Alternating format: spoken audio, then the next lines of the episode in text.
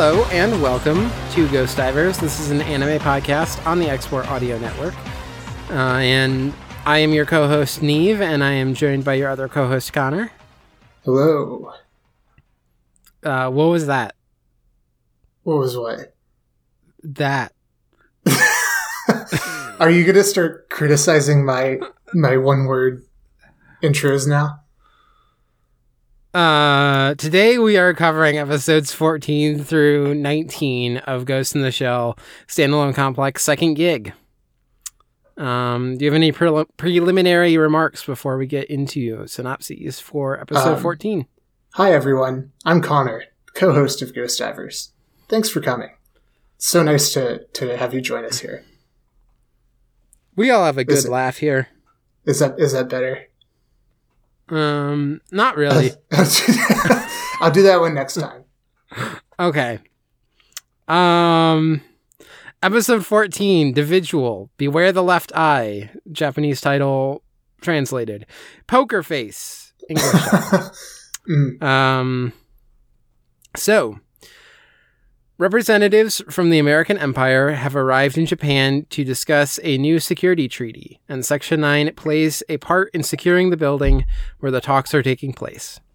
In their downtime, members of the uh, different security teams are in the midst of a poker game, but so far Saito has won every hand. Um, I kind of read this as like including rookies, but whatever. Um, intrigued by this, the Tachikoma is assigned to the security truck shift uh, their discussion from the reasons for the new security treaty to the reasons that Saito is consistently winning at a game of chance.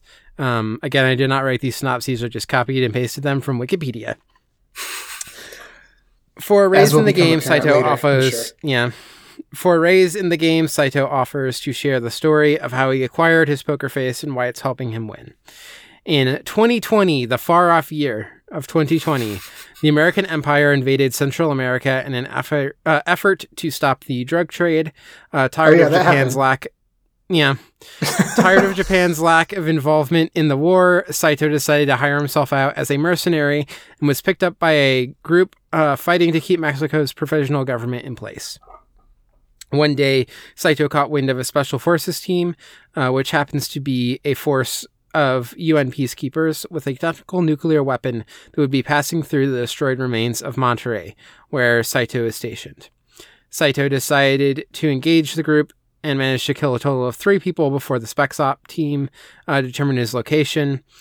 Headed by Major Kusanagi, uh, there's just suddenly like multiple members of the uh, Section 9 here um, as this like team that Saito's going up against.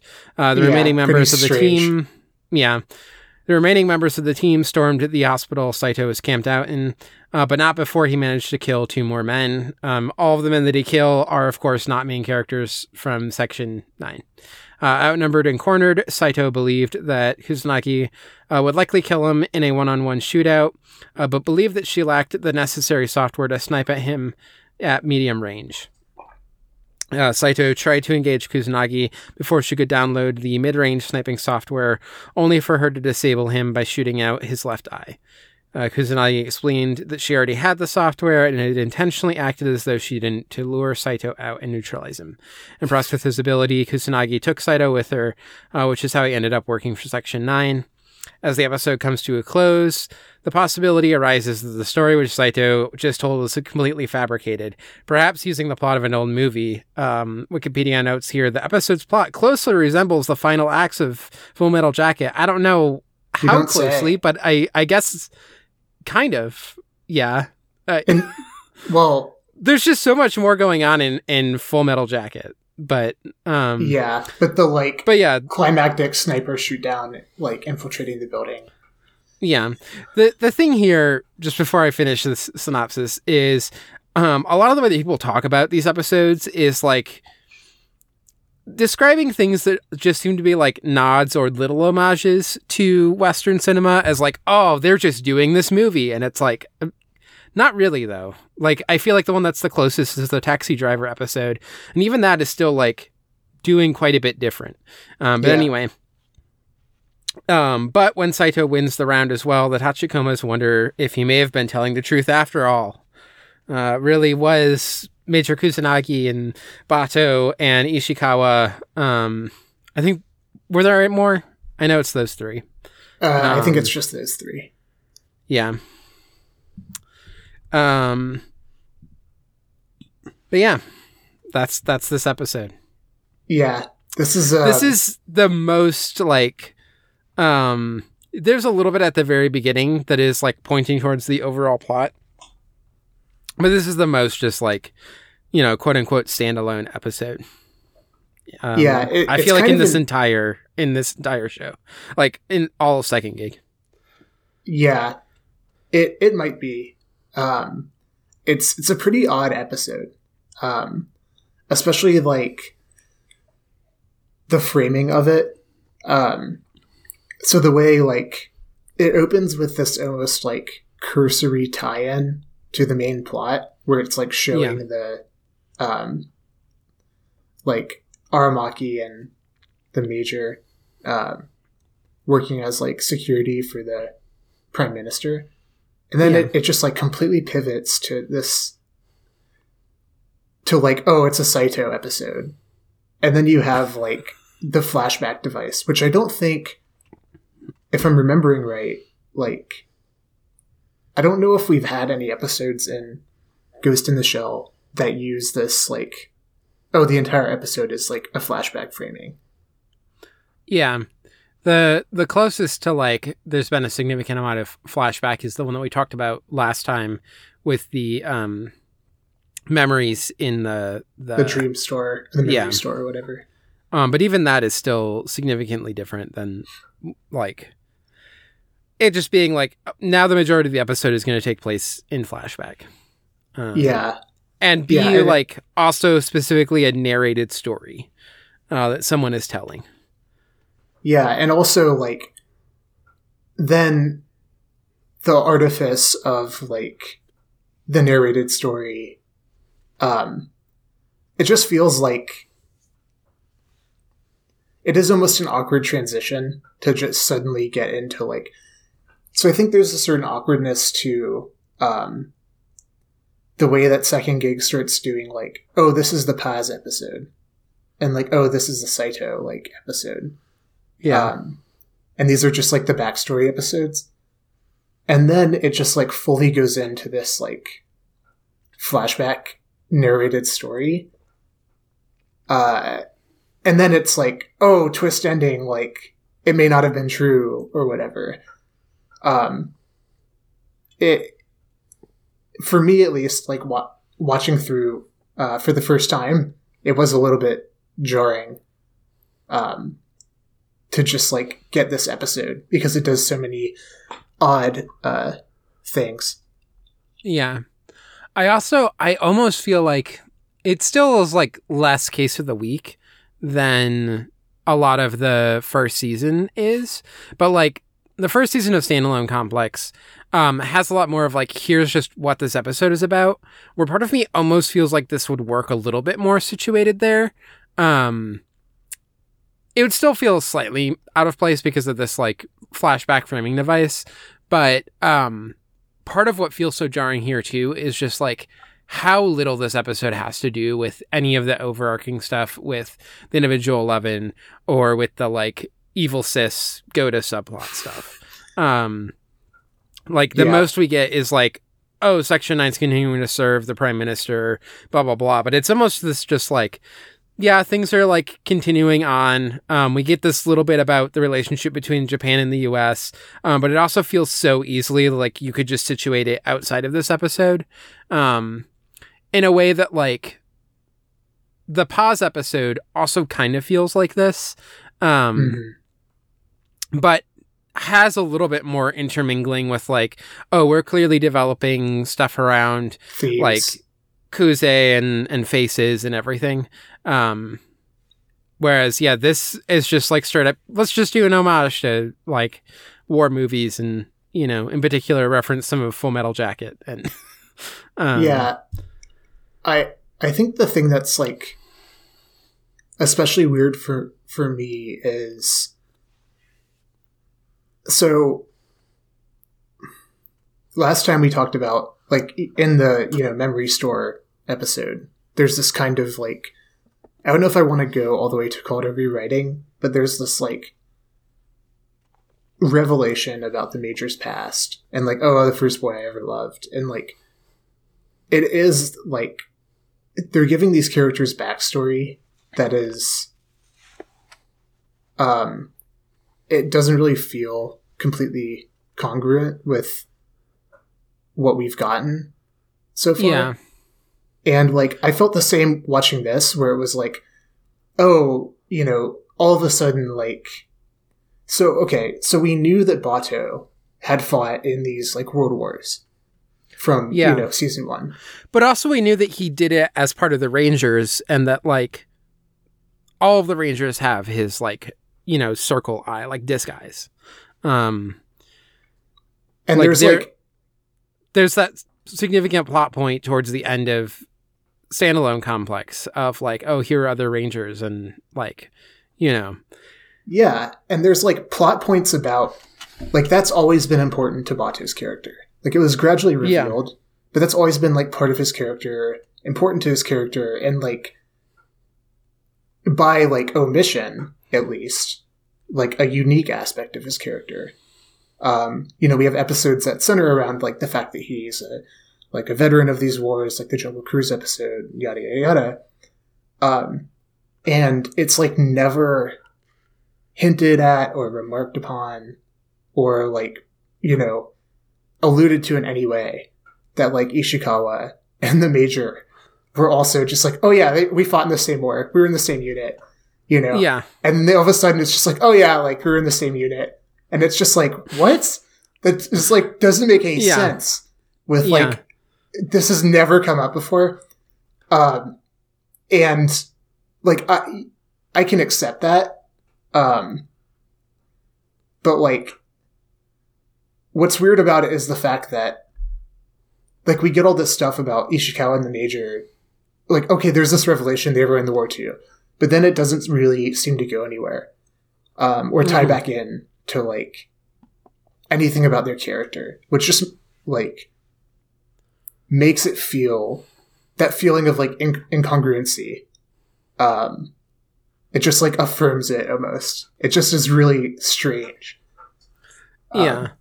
Um, um in some ways like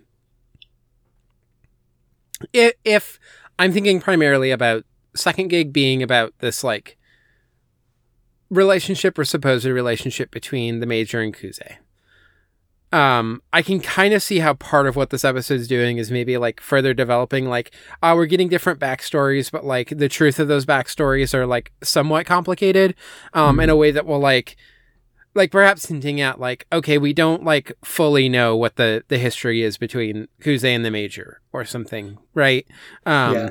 things can be like misremembered or changed in the retelling or whatever um cuz also like the version that we get in that um you know the flashbacks that are in that uh like memory store place is from the perspective of the person who's like tending to the the dolls or like the, the empty chassis of the kids. um, and not really the major, except for the little like reveal at the end of like, oh, it was the first boy she ever loved, um, yeah. which again is like the stupidest part of that episode, um, and will continue to be a thing that just annoys me with this series. Um, mm. Yeah. So yeah, it, it's also like they're kind of doing something, but I like I don't know, like oh, memories can be uncertain. Like it it feels, it's not even an interesting development of a theme that the the series has been playing with in the way that like often I feel like, especially standalone complex, the first season was so good at being like, we're going to have another episode that is going to complicate or, um, like enrich or like further develop the scene that we're doing around, you know, what it means that people this can swap idea. bodies or whatever, yeah. right? Yeah. Um, this one is the most it it's a fun episode. Like this is just a an entertaining episode to watch. Um, but it's one that I, I kind of look at and sometimes I'm just like it, it feels out of place because so much of the rest of the series uh, and especially this season is so concerned with like this overarching plot that I'm just like, what it what is happening? Did you just need to fill an episode? Like, is that? And you just did a fun story with Sa- Saito that like you know, you can wave away as like not even being canon if you want. Um, I don't know. Yeah. It's or like, oh, we need a backstory for Saito, and like, yeah, this is a good one. This is a cool one. Like, I mean, I think you have a good point about this like link between the Major and Kuze that they both have, um, like the experience of fighting in a war, um, mm-hmm. being maybe something that has some significance. Um, and then also like, yeah, like the episode tells us specifically like, oh, there's a degree of artifice, like, uh, you know, potentially. Um, like I think at the end, one of the the poker players is like, "Oh, that's just like sounds like the plot of some movie. You're probably lying." And yeah, Saito's like, "Oh yeah, it does sound like the plot of a movie." Um, and uh, you know, almost like confirming this. Um, so yeah, there's like this kind of acknowledgement of artifice, but then um, later we get like a kind of a partial confirmation. I think um, either the next episode or a couple episodes later, when um, there's this passing line of dialogue where uh, I can't remember exactly what it is, but um, I think it's Bato is like, "Oh yeah, the major and I were like overseas in one in like during the World War, doing some sort of operation. Yeah. Um, so like does you know, so the major did fight in the war, or something, with Bato. Yeah. But was it this? Um, like I don't know. How much of this is fabricated? You know, maybe some of it is pulled in for the way that you will talk up a story to make it more entertaining. Who knows? Um, yeah, like my story about yeah, it's, in the post credits. Yeah. Um this this is like I want to be clear that when I watch this episode, it's really fun. I enjoyed this episode a lot. I like this episode as an episode of television. Uh, when I sit down for this project of like, let's talk about Ghost in the Shell standalone complex. Uh, let's talk about what the show's doing. I look at this episode and I'm like, this is just a fun episode, and I don't, I don't really know what else it's doing. I can kind of point to things, but I just, I don't think it's like contributing much to the overall overall arc other than just being a fun episode. And it's fine for it to be a fun episode. I still I like this more than other episodes that are contributing to the plot and that I think are doing really stupid and bad things with like characters that feel very out of character from what we know of these people. I wonder um, I wonder what, what episode that might be. it doesn't sound it sounds like you don't want to talk about it at all. Shall we um, move on so we can get closer to having to talk about it, or do you have more thoughts about this episode? Um, um I, I will say, like, I don't want to be too harsh because that's not really like my thing. Um, yeah, I, I I agree. Like it is, it's a fun episode. Like the whole thing about like the showdown where Saito's like, oh, she's downloading the software right now. Um, so she's like using data to download this the the mid range sniping software because she's only got long range and short range. Um, that's just great. I I love that. Um, I, I I got a good laugh out of that. Um, yeah. And then there is some stuff about like it has the like most tenuous possible thread back into the plot, which, like you pointed out, and we have talked about briefly. Um, but I do think yeah. there is some significance with like we see now like Section Nine on TV. The, the episode starts with them like on TV, um, as like the bodyguards of the prime minister, and it's like continuing this theme that we've talked about of they're getting drawn in, um, like they're continuing to you know be close, become closer and closer to the prime minister. Now they're her bodyguards, um, and there's something about like exposure there, um, because like we now see them on public TV. Um, so I think this series is, you know, continuing to show us this like escalation of vulnerability and exposure, where, you know, all of a sudden Section Nine is like, you know, visible to everybody, um, on like cable news or whatever or C-SPAN, um, mm-hmm. and you know, um, I think this kind of it doesn't come to a head like in this arc. I don't think, um, but it continues to develop. So um, yeah, that's like the main thing. The this episode is bringing up um, in a way that hasn't been quite as directly addressed. Um, and that will be like important as the the story continues of this idea about Article Nine, which if people are are unfamiliar, um, it was after World War II. There was a um, article that was like essentially an, an amendment uh, to the Japanese Constitution, um, which outlawed war as like a means of, of um, like the Japan could not like partake in war uh, to like settle disputes involving the state, basically. Um, and what this meant is like there's still like some military forces in Japan, but a lot of it is like they can't really operate like outside of Japan. It's like purely a, a, a self defense thing.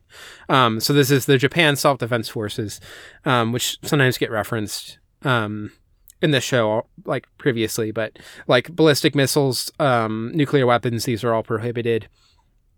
Um, and after the show was made, there there was a um, they didn't do an amendment, but they instead like approved a reinterpretation that allows them to defend other allies um, who are are like when war is declared, which was somewhat controversial.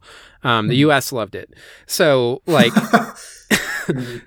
there's a stuff happening here that that is actually like somewhat in relation to actual contemporary world, uh, real world like contemporary politics that were happening. At the time this show was being made and that like actually developed further after the show um, and in ways that are like not too dissimilar to some of the stuff here although it happened sooner um, which is perhaps unsurprising for a, a show commenting on that. But like this idea of like this japan us relationship this idea of like hey, we have this article where we can't like declare war, we can't have nuclear weapons, but we do have this Japan miracle technology um, that is like the the nuclear scrubbing.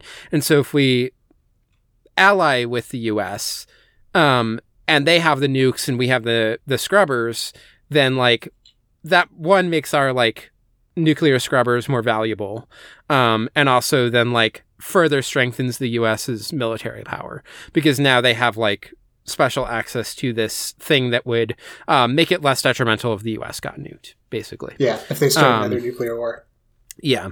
Um, so this this is like an. I feel like I forget if it specifically gets developed in some of the next episodes. Um, but yeah, this is all stuff that I think.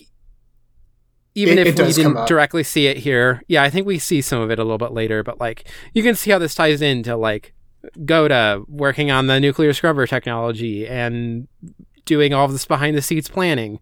Um, like, I wonder if the guy who's really invested in the nuclear scrubber technology would be excited about. um, anyway.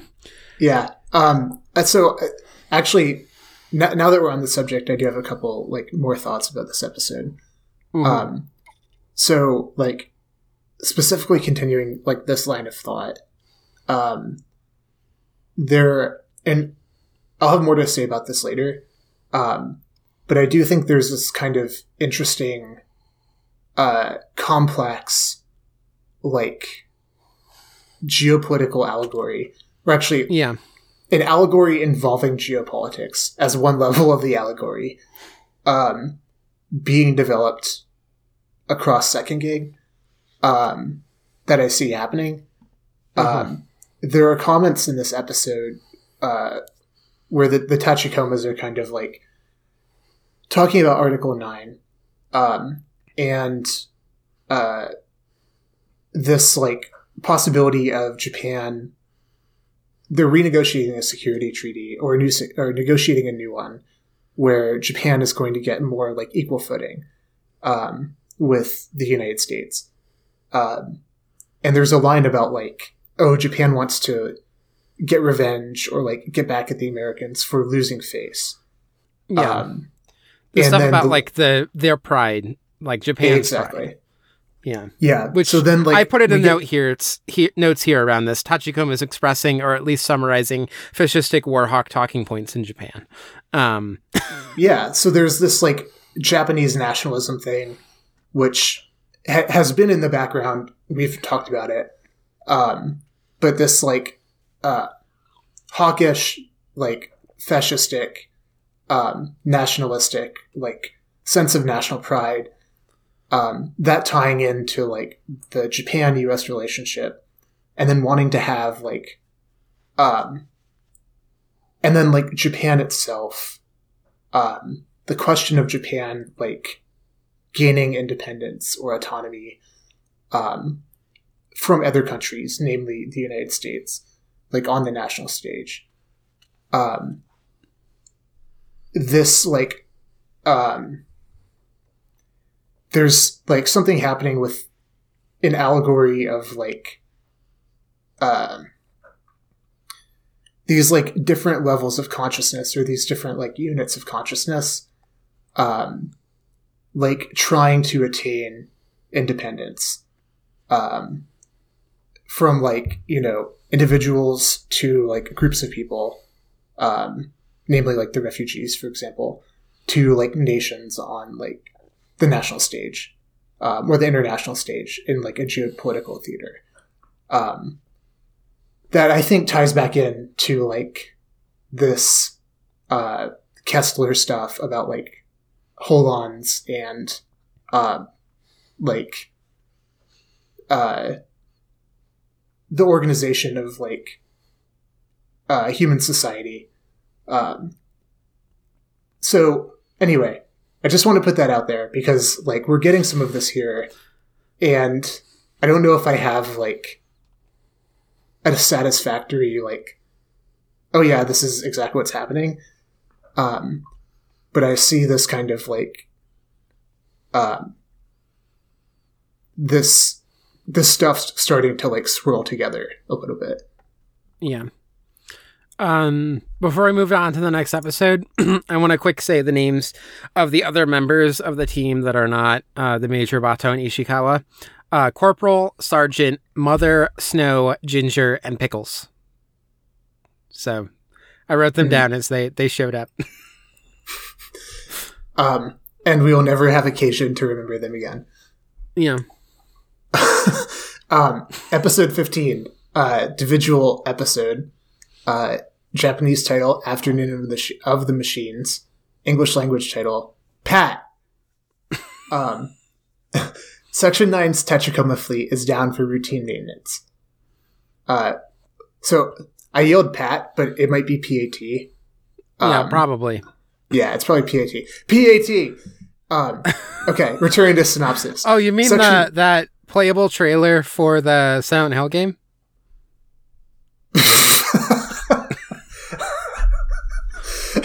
anyway, continue. Yeah, exactly.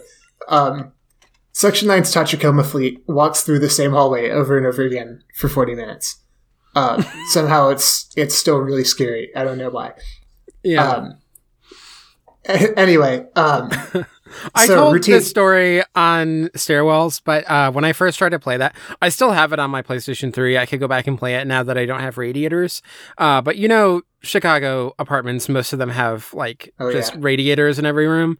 Um, and my radiator radiator was making the exact same like hissing and clicking sounds that like she was making in this one sequence, and then she attacked me, and then my radiator kept making the sound, and I was like, I can't fucking do this. I'm out. oh yeah, that's horrifying. That's like yeah. the worst possible. Yeah, the worst possible setting to play that game in. Um, because oh, that game is so much just about like imbuing you with complete paranoia of like yeah.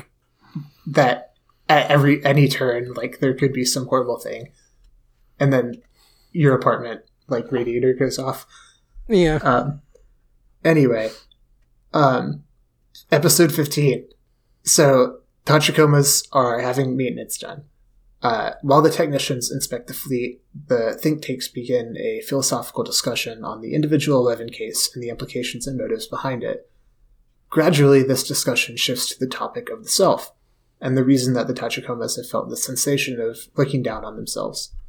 Um, I guess that's a good enough summary yeah. of a lot happens uh, here, but if you're gonna summarize yeah. it, I guess that that is what happens. Yeah. Um, um, meanwhile, Togusa, uh, a badly animated Togusa, um, Bato, Bato's personal Tachikoma, and Kusanagi report to uh, SP Ring 8. Um, I didn't really note the, like, the, this, the name of this location, um, but now that I'm oh, seeing yeah. it, um, they go 8. to the Spring 8 to gather evidence uh, collected by the staff uh, from the 10 deceased members of the individual 11. Um, while there, an explosion rocks the facility, and Bato, Togusa, and the Tachikoma dash to the scene. Having learned that a man named Asuda may have been in the building, um, it's it's a research facility, and Asuda is a researcher. Yeah, this is an actual existing. Uh, it stands for Super Proton Ring uh, Eight GeV, um, and it's a synchrotron uh, synchrotron radiation facility that's located in Hyogo Prefecture in Japan. There you go. Um, the more you know. So, um, so um, they they learn that a man named Asuda may have been in the building. Um, so they uh, regroup uh, aboard the tilt rotor for a trip to Niihama Airport. Uh, along the way, Bato and Togusa learn from the Major that Dr. Asuda is the inventor of the Tachikoma AI and maybe attempting to defect to North America to obtain patent rights um, so he can make money, of course, um, which he cannot get in Japan as a state sponsored scientist. Uh, Dr. Asuda is taken into custody in the airport lobby, and on the return leg of the trip to Niihama, uh, shares an important secret about the origin of the Tachikoma AI system with the team, before bonding with Bato's Tachikoma. Uh, Dr. Asuda's information helps solve the mysterious, uh, quote unquote, out of body feeling the Tachikomas have been experiencing. It turns out that this new fleet's AI uh, and central server are located on a satellite in space. He also admits that he had secretly inserted a program into the Tachikomas so that they instinctively remember him as a way to have his achievements recognized. Um, yeah, it's just like a small file, really. Um, yeah, it's like literally just a memory of himself. Yeah. Um, I, I, will add just like I, his face, basically. You know, I, not even like this, full details. The synopsis doesn't really explain it well, but so it's not that Section Nine learns the secret of the Tachikomas from Dr. Asuda. Like they already know. I, well, I think the major knows. The major I, knows. I the vibe is I don't know if Bato knows. I don't think Toga knows or Togusa knows. Um, that's the like vibe of the reactions that I get is that Togusa doesn't know. The the Tachikomas definitely don't know, but I also right. think Togusa doesn't know. But the major certainly knows because there's some stuff leading up to it where like the major's like, oh, I know who this doctor is. I know where he's going. He's going to Niihama Airport. He's planning to escape, and everyone's just like, uh. Oh, guess... Like in the way that like the major sometimes just hacks stuff and knows things. Everyone's just like, yeah. well, she seems to know. Let's do it. Like, yeah, yeah. There's um, like, oh, you know, um, like, oh, you can't question like why the major knows something because sometimes she's just so far ahead that like, yeah, yeah. Um, but yeah, so the major knows, like Aramaki, I'm sure obviously knows, but um, I think the big fat like the secret is revealed like mostly to the Tachikomas that they learn this about themselves. Um, yeah, and then of course like Togusa and Bato. Um, yeah, I think well. I think the Tachikoma's learning is the like emotional impact of the episode, but the vibe I also get is that the major was keeping this from a lot of the people like below her in the chain of command. Um, again, Aramaki probably yeah. knows this, but um, yeah. Um, I guess I can I can start with like a few. So one, when the Tachikomas appeared uh, at the end of like episode one, I think, um, I commented on mm. there's like something coming up that I wish just happened sooner. Um, and it's this episode because, like, obviously there's stuff in this that makes more sense here, like the way that they're like doing some of the other stuff where they're looking into the the um individual 11 stuff and like looking into Kuze and everything. But some of the other stuff that's happening here, um, I don't know if like holding out for the reveal is that useful for especially this late. Um, and the other thing is that like one, I feel like getting somewhat of an explanation of like, oh, the Tachikoma's brains are in this satellite. Um, like if you could do it even after that one where that does come up of like I had that sensation um during that like fight against the helicopters. Like you could do it like shortly mm-hmm. after that, I think. Um I, I just wish it was sooner so you got a little bit more explanation early on of like we didn't just bring back the the mascot characters. They're still kind of doing that, but like here's some reason why, here's some like development on the Tachikomas. Like we're doing something more with the Tachikomas than just bringing them back because they're the mascot character. Um, and so part of me is I just wish in terms of like me having an investment in this series and an investment in what happened to the Tachikomas in Standalone Complex that like I got this earlier on than I get it here. Um, just in terms of structure of the series. The other thing here is this is where we really get the introduction of this character Proto, who's going to come up again in like later episodes, and I just wish we had more time to develop him. Um, and I, this is an area where it feels like it makes the most sense to bring him in, um, because he is like working with the Tachikomas. Um, I guess they could have brought him in in like other episodes, but like I wish that we got him more as part of a team because uh, without like I guess spoiling, if people care about spoilers for synopses we're gonna do later, um there's going to be stuff around like new recruits and things. And I wish that we just got like one of them earlier that we could latch onto in the way that they're going to want us to care about Proto. But I feel like not have enough time to really do that in the same way mm. um, as if they had like brought him in earlier. So, um, yeah, th- those are two of the big things. I don't know if you have immediate reactions to that. Um, yeah, I think, um, I mean, you're right. It is like, the way that the I mean, we complained about the like at the end of episode one and how the Tachikomas are just like, oh hey, we're back. Um, yeah, and then it's it's not really like explored or grounded in any way. Um, yeah. And then we finally get it here, and it's like, okay, but I'm, I've already gotten over that. you know, like yeah. you just dropped this bomb on me about the Tachikomas, and I've already gotten over it. Like, now that I'm now that we're getting the explanation, it's like you know, like but I've already gotten over it. Like I don't I don't need this anymore. Yeah. Like, like I think the idea that like the major specifically after the events of standalone complex, we get the thing where she is holding that one like chip and is like there's some you know, the curiosity is what brought her back to like occupying a body and not being in the net.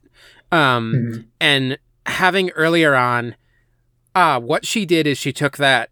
She's doing this thing, not telling the Tachikomas what's happening, not telling most of Section 9 what's, what's happening, of doing an experiment that is specifically around, like, we're going to continue synchronizing them. We're going to see how individuality develops. Um, also, so that we can have more control over it, we're going to have them up in a satellite. Uh, their actual AIs are up in a satellite, uh, which, like, you know, they don't fully explore this in this episode, but you can easily imagine how having all of that located in a satellite um, might enable like we can more easily cut that off where if it becomes a problem they are no longer piloting their bodies. We can just cut off the link or whatever. Yeah. Like we we have this like grounded centralized thing. Um rather than them being these like actual individual bodies, they are actually like this collective body in space. Um and so, So like I'm specifically looking into what's happening with these, but like in this controlled way where I'm in like in control of it, which gets also signaled here with them referring to the major as their god at one point, um, who wants to like prevent their indivi- individuality, and yet they're still like progressing nonetheless, um, as they're like talking about self and developing a ghost and everything. Um, Yeah, and so after like, so, so the first thing is to like you know, the the timing of this is kind of weird. I agree. Um, yeah, but I do think that like a lot of interesting thing has, things are happening here, um, and following for like from the point that that you're making. Um, so my understanding is so yeah. First of all, there's this thing about like separating the mind and the body, um, which comes up like specifically as a point of discussion um, among the Tachikomas um, even before they like realize their situation. Um, but it's like a philosophical notion that's in the debate um, in this episode. So, yeah, so part of this, this experiment is separating like the Tachikoma's mind from their body.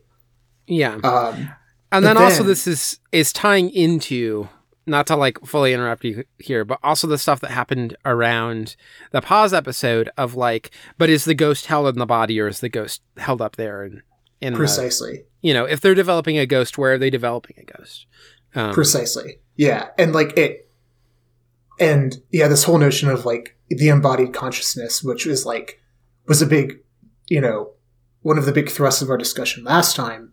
And I think that arc of episodes is like, oh, consciousness is something embodied.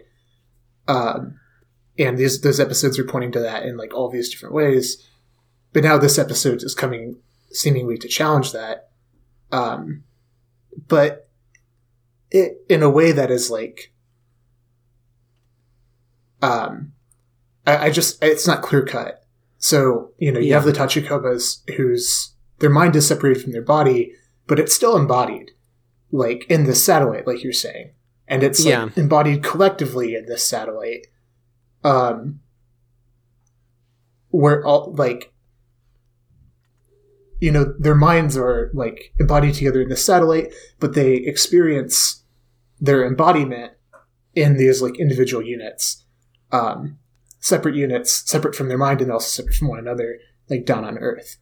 yeah. Um, but so also have some some sensation of the embodiment that exists in the satellite. Um, yes, um, and having like individual consciousnesses, um, having like individual um, sensory feeds, like to some extent, that are localized on their um, their Tachikoma bodies, um, and then like this debate about the third self, um, which is like um, either like I think you can interpret it as either like metacognition or like a, you know like ghost or spirit or something. Um, but then we learn, oh, it's this like it's a literalized like our mind is in a satellite in space looking down on us. Um, so it becomes kind of like um, what the show does with this becomes this really interesting like philosophical structure um, for like continuing to um, complicate all of the themes that we're like um, that we've been talking about. Yeah. Um, and then, like, moreover, the, the one other thing that I would add is um, so my understanding is that part of the experiment um, that the major has set up, like, not only all of that stuff, um, but also the Tachikomas only synchronize, like, vital data. They don't synchronize, like, entirely. Um, yeah there there's something about like them being incentivized or I can't remember the exact language that's used. Um but them now like being inclined to want to like um have their own like to keep information to themselves. um, and they only like as a matter of like protocol only synchronize like vital data. So there's like vital data that is uh, shared between all of them but then they also have like you know they're accumulating um, other like types of data onto themselves. And that's how like this individuality is progressing and that's kind of like by design. I think is is what is uh set up here. Yeah um i i i definitely agree with that. And i i think one of the other things that um i guess just like further talking about you know the additional reason why i kind of want this episode to come earlier is um, there's also a certain amount of I kind of want so so one is that like we get the Tachikomas having this whole debate and talking about the third self. Um, and one is like I almost wish that this could like be broken out into separate ones where that gets raised as a question. Maybe some stuff is able to explore it a little bit then we get this answer of the satellite, but then it like would maybe immediately get complicated by the pause one being about like, ah, but is the ghost in the the like skin or is it in the the like brain case or what? Um hmm. like some of this too is just this like this pacing of it that it is not quite hitting for me. Um even as I'm like excited about some of the ideas being developed here, um it's just this thing of like there's this idea that is introduced in this episode that I find really interesting, which is the Tachikoma is talking through what is happening to their experience and this idea of like having some sort of third self and and having the, like talking about things further in this um like language of religion, which includes calling the major as their god, but also talking about like out of body experiences and things.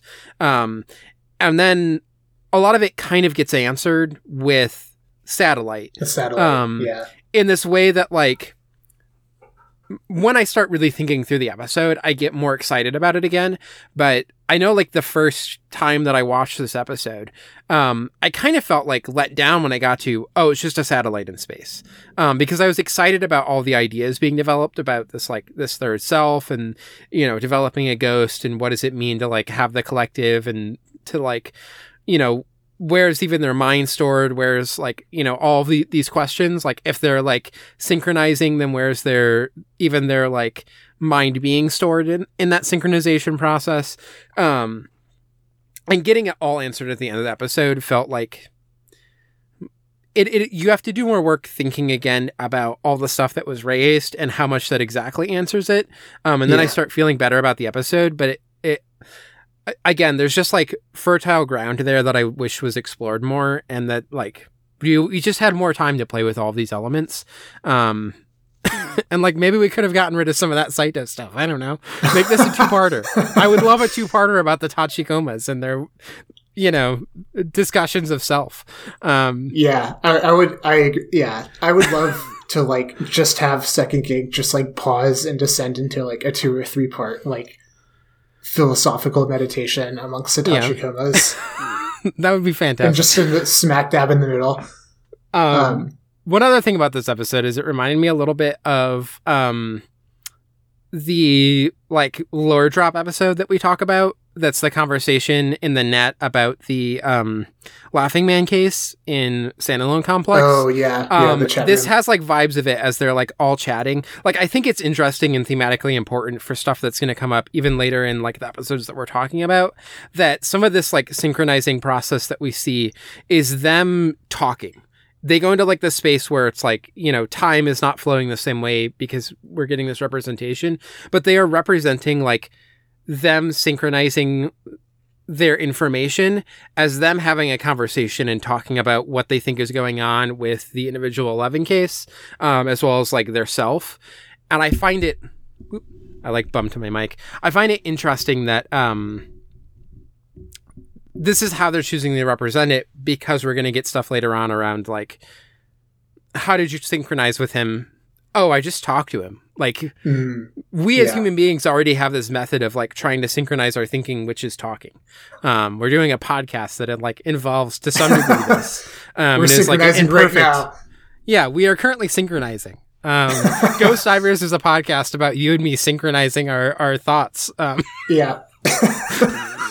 um, hey, hey, can you synchronize that information with me really quick? That was yeah, that was pretty cool. Um, and then we put it out so other people can listen to it, and then they can synchronize our thoughts with us as well. Uh, in this scenario, we are Kuze. Just to yeah, to we're we're really the we're the we're the hub cybermind mm-hmm. with the charismatic authority. Yeah, um, just a blooming like tree of, of, you know lines going out from our heads. Yeah, um, you're like, I think you've really like you hit on something really important there though, which is like one of the things one of the themes that's emerging like very much here um but it, has been there it's kind of been like being built to is this question of like the boundaries between consciousnesses and the interaction like in the interaction of them um i think it's it's not like coincidental that the Tachikomas, when they're synchronizing, are talking about like the individual eleven, um, and like specifically talking about, oh, like we're designed to be identical, um, and we're synchronizing this information. Like this synchronization is, you know, the process by which we maintain our um, our sameness, and yet like we're diverging and becoming individuals in spite of that. And then they like call out the individual 11 and they're like, oh yeah, they're all like, you know, ideologically committed to being individuals. Um, and like and, pursuing and yet, that like, goal. Yeah, and yet like converging. all in pursuing it, yeah, they are converging and like in having this mutual ideal of individualism and how to pursue it um, they are like synchronizing into a weird collective um, as well.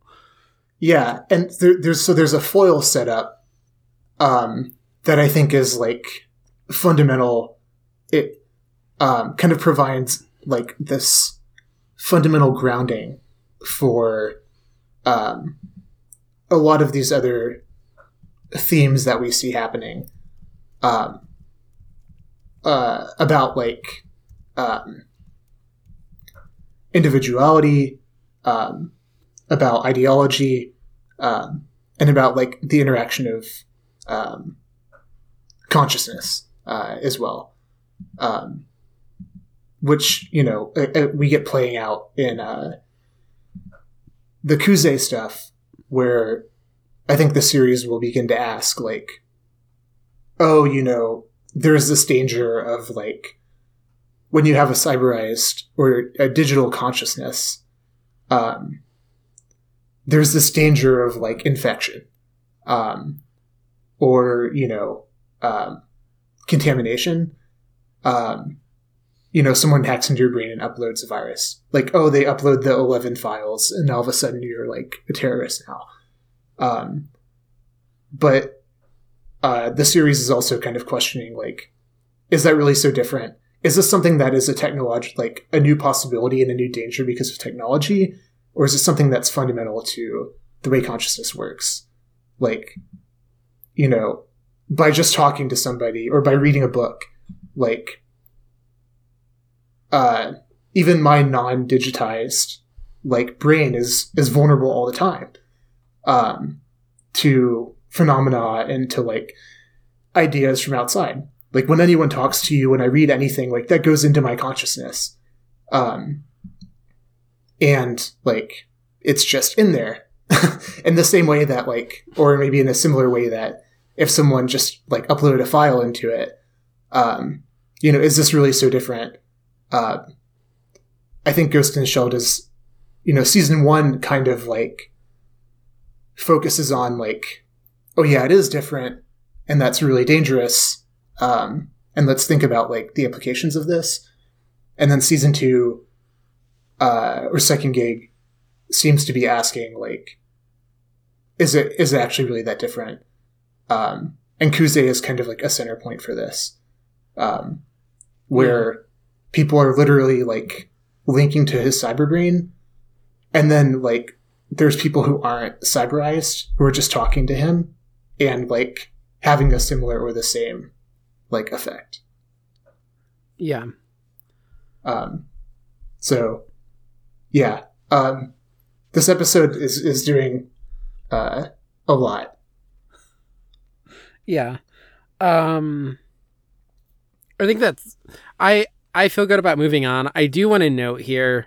Um, I feel like I've harped on the animation in second gig uh, a, fair amount, but this is another one where I feel it. Where, um, I so like the Tachikomas, even in the original standalone complex, um, are definitely using CG animation.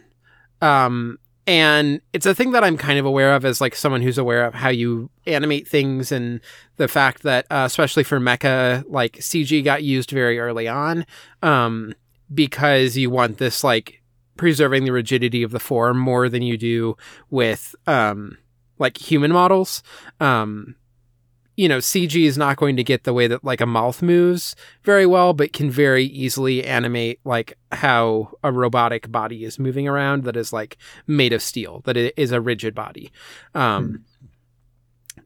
But I feel like like I am not positive how much of the Tachikomas, if it's all CG animated, or like there are shots um, in the original standalone complex of them getting blasted with bullets where some of that definitely seems like it had to be hand animated because it would just be too hard to like it would be easier to draw the Tachikoma being blasted away by bullets um like especially in ones where they just get completely shot down um where they're like no longer functioning uh than trying to do that with with like CG animation. Um mm they're relying very heavily on it here and the the way that they animate the tachikomas is like bouncing up and down as they talk. Um and during this conversation it just it gets excessive. Um it's like it just doesn't work as well as like i never felt like oh the tachikomas feel really obviously like this is cg animation. Um i felt it here in this episode. Um and again i just like it's another thing that makes there are all these thematic things that are happening and like things that I, I get more frustrated uh, frustrated with in second gig, but the fact that also like in various different ways the animation quality seems to have taken a dip um, is also a thing that just like further makes it harder for me to be like I know people who are like second gig is better than standalone complex and I I don't agree at all. And some of it is just the animation's not there. Um, and I'm fine watching shows that are not always the best animated. Um, there are yeah. parts of shows that I loved and have talked up on this podcast that were not super well animated. Um, the first standalone complex is just exceptional animation, um, and this one feels far more. Um, I don't know. It it feels like they're they are not quite like playing to their strength in the same way anymore. Yeah, um, it's. You're right. I mean I often look at like I kind of tell myself like oh, you know, okay, it, it's not bad, it's different. You know, I try to have that perspective of like yeah. Well, you know, it, oh, it's just like a different like what effect does this have for like the series and for like reading the series that, you know, it's animated this way at this time. Like, oh, there's some significance I can draw out of this. Like, I don't have to just, you know, I don't want to just say it's bad, but like, realistically, I mean, it's it's a difference in quality. Like, yeah, the um, I hope uh, I hope you'll post the like that still of Togusa that I sent you. Um, if I, I remember to in months, I will. Yeah, I guess I can post it now. oh yeah, do, do a should, do a scheduled tweet. You should um, no, you should post it now with like no explanation. um, if I didn't have like you know, I've been going so long without posting on Twitter. I don't know if I want to like break my streak, but I yeah. If it weren't for that, I would just I would just post it with no explanation. Um, and then like you know, in three months when the episode comes out, see if anyone like makes a connection. Um, yeah. But point being, like, it's not. If you just look at that still, like, come on, you know, um, it, it's not it's not as detailed. we'll just say yeah. we'll just say that. Um, I think my last like thought on this episode, um, and I'll try to be like concise about it, but it goes back to one of the points that you were raising before with like, um, it's before like it in our last episode, it seemed like we're moving towards this, um, this idea of like, okay, the consciousness is something embodied, and like the the form that it's embodied in uh, influences like you know the consciousness in this way that's inextricable like you can't separate mind and the body or whatever. Um the thing that's jarring about this and you you were like hinting at this earlier like this episode just like slams its foot in the ground and just goes like in the complete opposite direction. Um where the tachikomas are um you know, they say specifically like, oh, humans' minds and bodies are already separate entities. They just don't know it yet. Um, and like, a lot of this episode is, um, playing with the idea of like the mind and body being separate and how, oh, wait, not only is this like possible and seeming contradiction to, you know, what's been posited before, um, but it's like already the case um, and I think there's like, um, and of course, like, you know, we, we can read this with the Tachikomas are like saying this, this is part of their experience. So this is why they're kind of like, you know, arguing this point. Um, but there's also hints of this that we've been getting, um, with like all of the portrayals of cyberspace, um, in second gig, which are like, you know, frequent um, and extensive. Um, the like sequences of um, not just uh, the major, but like the Tachikomas and everyone else moving through cyberspace in like various avatars and forms. Um, like we see this over and over again, and we didn't really get any of that in uh, and the first season.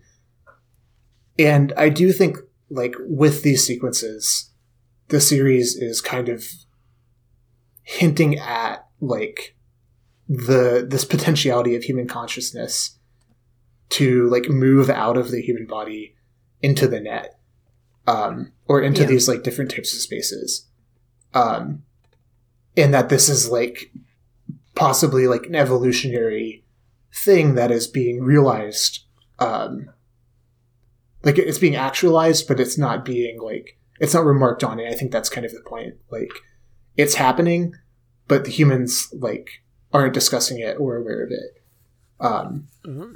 like as such um and so now we have these two ideas um like happening uh you know in one hand we have like the embodied consciousness and the other hand we have like all of a sudden we're presented with like, oh, you know, the um, the consciousness like migrating out of the body and and moving like into, um, you know, moving freely through like the net or this other type of medium.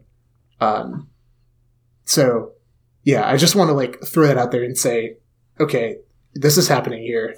We're getting this um, in this episode as well. Yeah. So I guess we'll see what happens. Um, we've talked a lot about this episode, but actually, I have one more thing before we move on that I forgot about until just now, mm. which is um, this is a, a, shorter thing, but I do think it's very interesting. The so Doctor Asuda is trying to flee, um, and one, it, it's interesting that they talk and frame around like it's wrong to leave his like with his research um that like this was a, a state thing and it, it's wrong for him to to take it um, but the and I'm not saying that like a profit motive is a, a just and right thing. Um, but what I do find interesting about it is this like awareness and the major in particular um, comments on it of uh, like she says I was trying, or he was trying to find his freedom, uh, but now he's no longer free, just like us. Um, and this mm-hmm. like acknowledgement in this episode that's also talking about like all the stuff that you were just talking about around like consciousness and everything. Um, for the major to be like, look, like in order to have this body, I'm a member of this like government organization. Um, the state owns me and owns my body. Uh, this is just the this is the state of things. Like that's the price you pay. I, we I wanted freedom, and yeah, this is the price you pay. Like you want access to these things, you pay the price. Um, and there there is this mix that um again i think part of what is interesting about the major um one of the things that i find compelling about her character is like how deeply she identifies with her role um mm. and yet she has this awareness that she like had to give something up in order to access this body to like access this power um and she she believes that like she made the right choice. Um, I think, right? Uh, but she, this is one where we get this little moment of, um, like, little tinge of like, mm, but I, I was trying to be free. I'm no longer free. Like, yeah, you know, absolutely. Um, um, which again is a, a, thing that I think would be very interesting to develop with her character. We will see if the series decides to develop that, or if it decides to spend the last sev- seven episodes having her bite her thumb about how she's in love with Kuze or whatever. Um, we'll uh, see. We'll see. Who knows? Uh, um, I hope it's the first one. Um, yeah. Yeah. Um, I also hope it's the first one. Um, but yeah, for sure. There's like the the two statements that she makes. The first one, which is like the like that ruthless. Again, reminding me of the scene in like standalone comp in season one where she blows the guy's foot mm-hmm. off, and he's like, "This is you know, police brutality," and he's like, and she's like, "Oh yeah, well if it's police brutality, that's your fault." Yeah. Um, Why would you change the way that police work if you don't want to be brutalized by the police? um, so there's like that with with like the that's the price you pay. Like it's that type of line, and mm. then the last line where she's like, he was trying to find his freedom, but now he's no longer free, just like us. There's like the shot of her, and there's definitely like a poignancy to that where it's like, it's it's like a tragic moment of her like self awareness. Um, so there there is like the those two aspects are um, juxtaposed uh, here for sure. Um, yeah, and I, I, do think that like ties into the um, the military stuff as well about like oh yeah we have this back this background of her. She was like a soldier. Um, so she's like using her you know body in service of the state as like a combatant. And you know I think that's the way that we can make that part of it make sense for character yeah. as well. Um, so, um, episode 16. Sure. Um, so, this is an individual episode.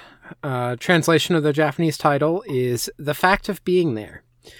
And then the English title is Another Chance. Um, so, the Prime Minister calls a meeting of her cabinet to discuss the refugee situation. During the meeting, several cabinet members attempt to distance themselves from the problem, while top ranking military officials and local law enforcement voice their concern over the sudden influx of refugees to Dejima Island. When a recess is called, the Prime Minister meets with Aramaki and Kusanagi, who alert her to the existence of cyber brain hubs, um, in quotation marks in this synopsis.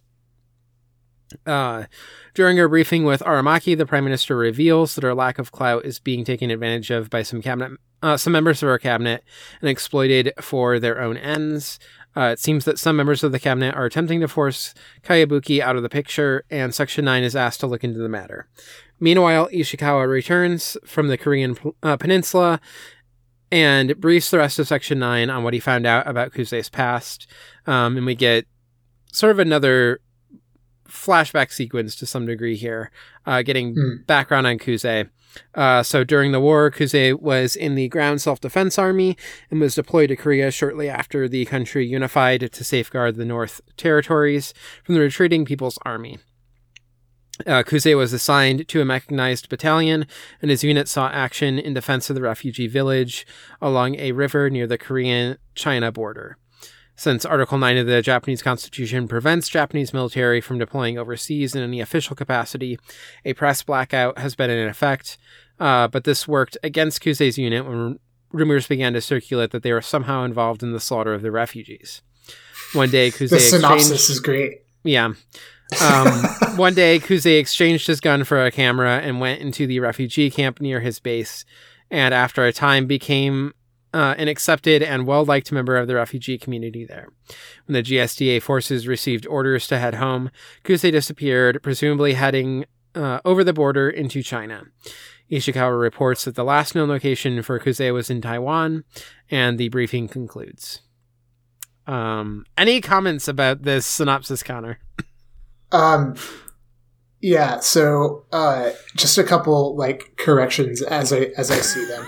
yeah. Um, Kuze's unit is supposed to like I, I, I can't remember the exact tactical like Im- imperative, but yeah, they're doing like a flanking maneuver to uh to like attack like a fortified position or uh of like the People's Army or whatever. On the way, yeah. they come across a refugee village that was not like that was not in their intel. Um, and as they like happen upon the village, like the villagers are being massacred by like deserters from the People's Army. And at which yeah. point, like Kuze's unit goes and kills the deserters to save like the refugees. But then, like, because of the press blackout, I'm just filling in the filling in the gaps here for the synopsis. Like, but then, yeah. because of the press blackout, like no one, the, the truth of the like massacre is not reported. Um, so like the locals and like the press begins to like theorize that Kuze's unit, which is like stationed there, um, or like the Japanese were like perpetrated the massacre.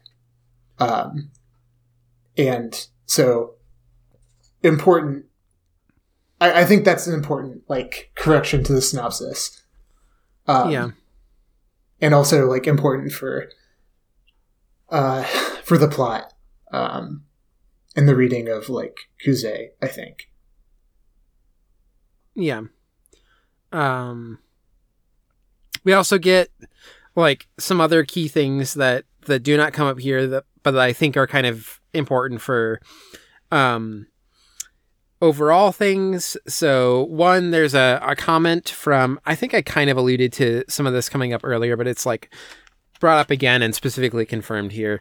Uh, the major comments on Kayabuki as Aramaki's type, uh, which again is once again being figured as like maybe Aramaki's a little too. Um, like unguarded around her or a little too mm-hmm. willing to to do what she asks um then uh, we do get some more stuff around the Japan miracle and the stuff going on with the nuclear empire. So um, this is where some of that stuff I mentioned before comes up. Um, we do get one of the cabinet members being uh, an absolute fucking creep, kind of sexually harassing Kayabuki. Um, yeah, it's funny that we had almost word for word the same note. yeah, on the male creeping on Kayabuki, and I said, "Guy just absolutely creeping on Kayabuki." um, and uh, also, I didn't make a note about this, but there there's also the um, comment from the guy with the. Uh, I think it's the guy who has the camera who Kuze exchanges with. Uh, makes the comment about like, oh, do you know where the term assassin comes from? It's from you know hashish, uh, and like the you know this like group of people. It's like history who, of the Crusades. Yeah. yeah. Um, which I, I think is, a, and then Kuze being like, "No, you're right. Here, take my gun. Give me your camera. I'm gonna go in there." Um, so which we, we kind of get here, but I think like the tone of that is there just says one day Kuze exchanged his gun for a camera, and I yeah, and I think it's like important that that's around like specifically being challenged by the guy with the camera around like oh you are just like assassins and and murderers. Um, yeah, yeah. The synopsis Yeah. is like after the massacre of the refugees. Like, wait, what? Yeah. last last uh, last sentence, they were defending the refugee village, and, Yeah. and now there's now they're massacred.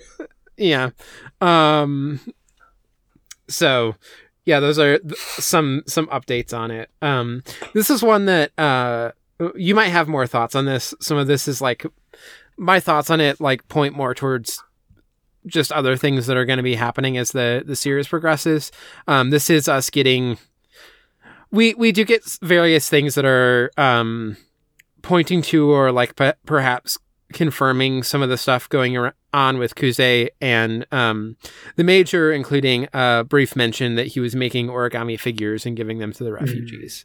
Um, Yeah. So we get origami coming up. My other big note here um, is I, I think it is once again significant if we're talking about this idea of like Ashura no in particular around Kuze, um, that that his new face is not like noticeably different or like distinct. Like it is it is more um defined and like chiseled and sculpture like, but it is still like roughly based on the face that he had um as a soldier. And so Hmm. again having this like mask f- face being a thing that is resembling the face that he had as a soldier.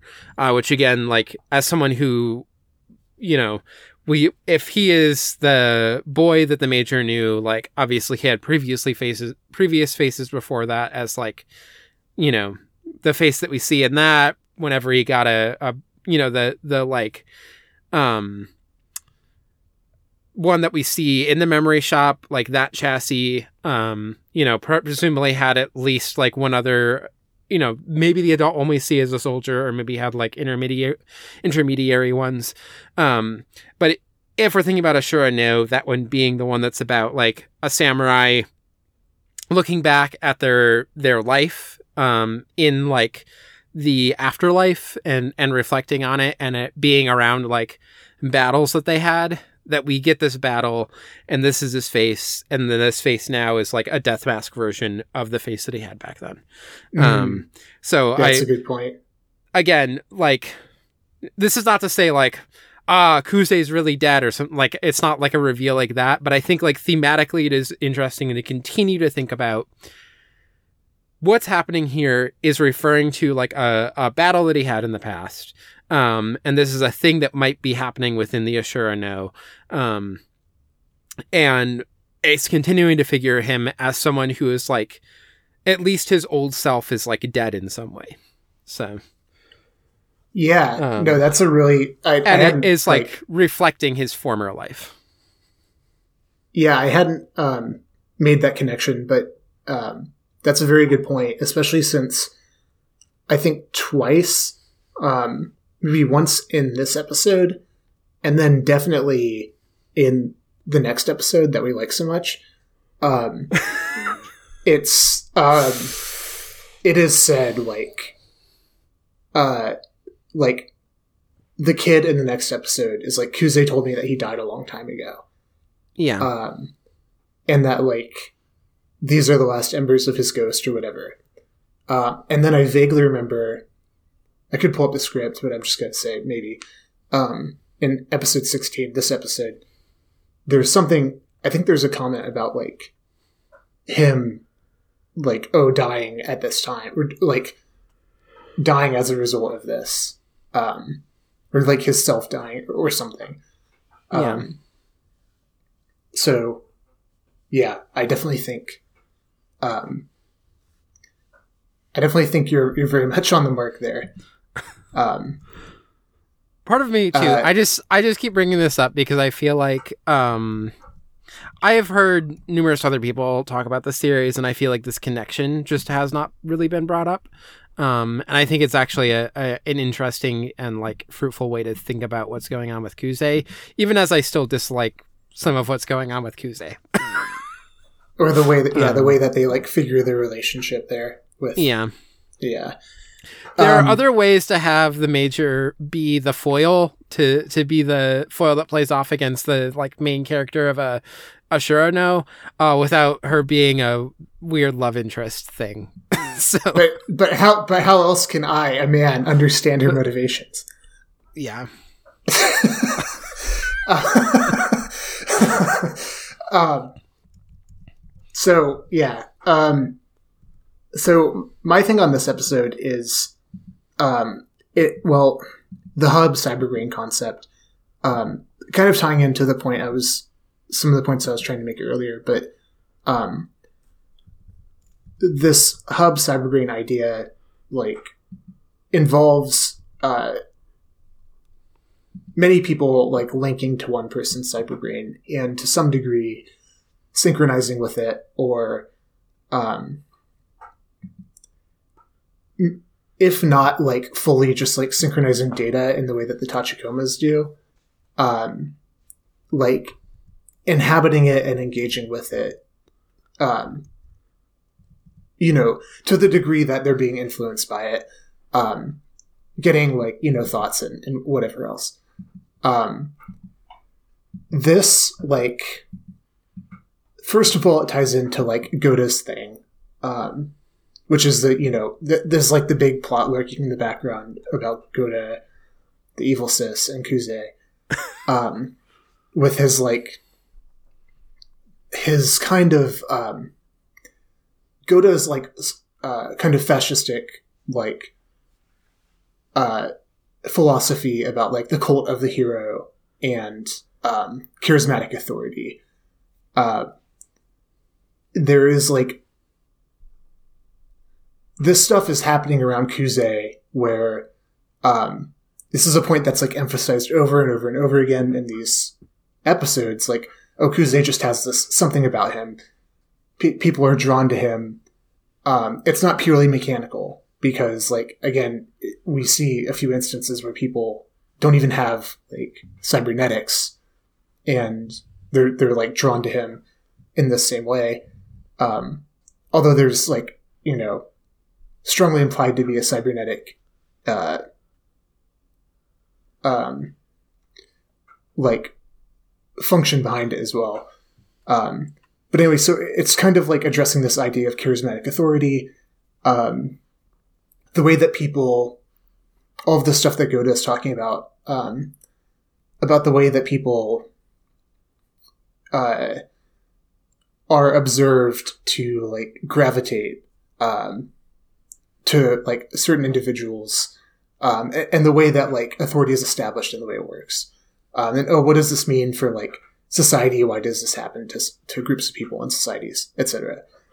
Um, but there's also like the other thing that I want to talk about is um, the way that like this hub cyberbrain uh, functions as a kind of synchronization where individual humans who are not like again designed to to sync um, are somehow like uh, compelled to do it. Um, like this drive of like individuals um, to synchronize, um, and then in the case of the Tachikoma is like the drive of like you know uh, a whole to like split apart. Um, and I think this is all tying into like um, some of the um, Arthur Koestler ideas about um, holons that we discussed at length in um, our coverage of season one. I'm not going to recapitulate them all here. Um, uh, go back and listen to season one. Um, yeah, it's great. Um, but uh, basically, this idea that like um, humans, um, that like all beings are simultaneously part and whole. So like a human is um, you know, a whole in the sense that, you know, you have one individual who has a wholeness about them. Um, but then, you know, they're also part of like humanity as such, or they're part of like a community, or they're part of um, a state. Um, and then, of course, on the higher scale, like they're part of humanity. And then on the higher scale than that, um, humanity is part of like you know all of life or the entire like the biosphere the biosphere of the earth. And then the biosphere of the earth is part of all of life yada yada yada. Um, all the way up and all the way down. Um, and this is like the Tachikomas make specific reference to this when they say like oh it's the holonic architecture of whatever. I can't remember what the um, exact language is.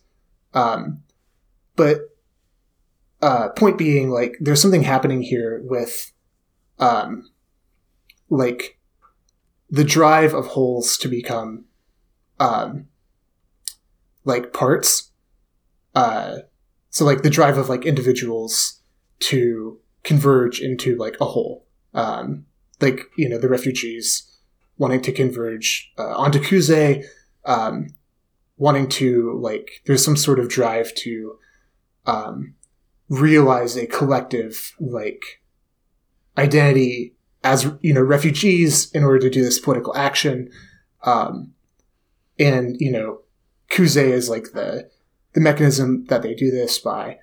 Um, but then at the same time you have the individualists um, who are like you have this ideology that's all about splitting away um, not being defined by like uh, being assimilated into society, but you know, splitting and becoming uh, this emphasis on becoming an individual, uh, maintaining your integrity as um, as an individual. So there's these kind of like opposite drives happening um, that are being played with, um, and then of course again the Tachikomas like splitting apart even as they're um, they're designed to sync.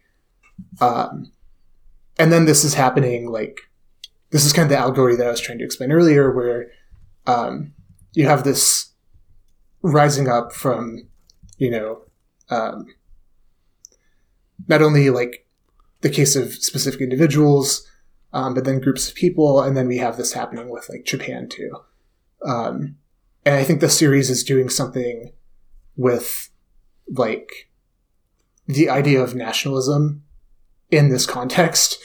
Um, where like Japan is um, constantly like, and especially in these episodes, we're getting all this history about Japan being in these alliances, um, not only like part of UN joint operations, but in these like specific alliances with the United States, um, fictionalized and real, um, and um, how there's this like again fictionalized and real um like consequence of Japan being like subsumed um in these relationships. Um again like the nationalist idea of like oh we we're powerless and we need to like um you know regain auton- autonomy and blah blah blah. Um so again this looming threat of Japan being subsumed into like co- into collectives um, and then also like um, this desire of Japan to like, or maybe certain figures in Japan, um, to want to split away and like you know retain some identity as like an individual unit, um, as as like Japan as such. Um, so anyway, long rant, um, but uh, this is like the final point I have. Uh, I think this episode like is tying some of this together. Um, and um, yeah, uh, so who knows if if they're going to develop this further? Yeah. Um. Do you want to move on to the episode that I hate? Uh, yeah. Um, okay. Okay. Episode seventeen. Um, it is a individual episode. Uh, Japanese title, Mother and Child. Not a creepy yeah. title at all. um, English title, uh, for some reason, is Red Data. Um, yeah, I don't understand this. um, so, um, following Ishikawa's intelligence report, Kusanagi heads to Taiwan to investigate a lead on Kuze.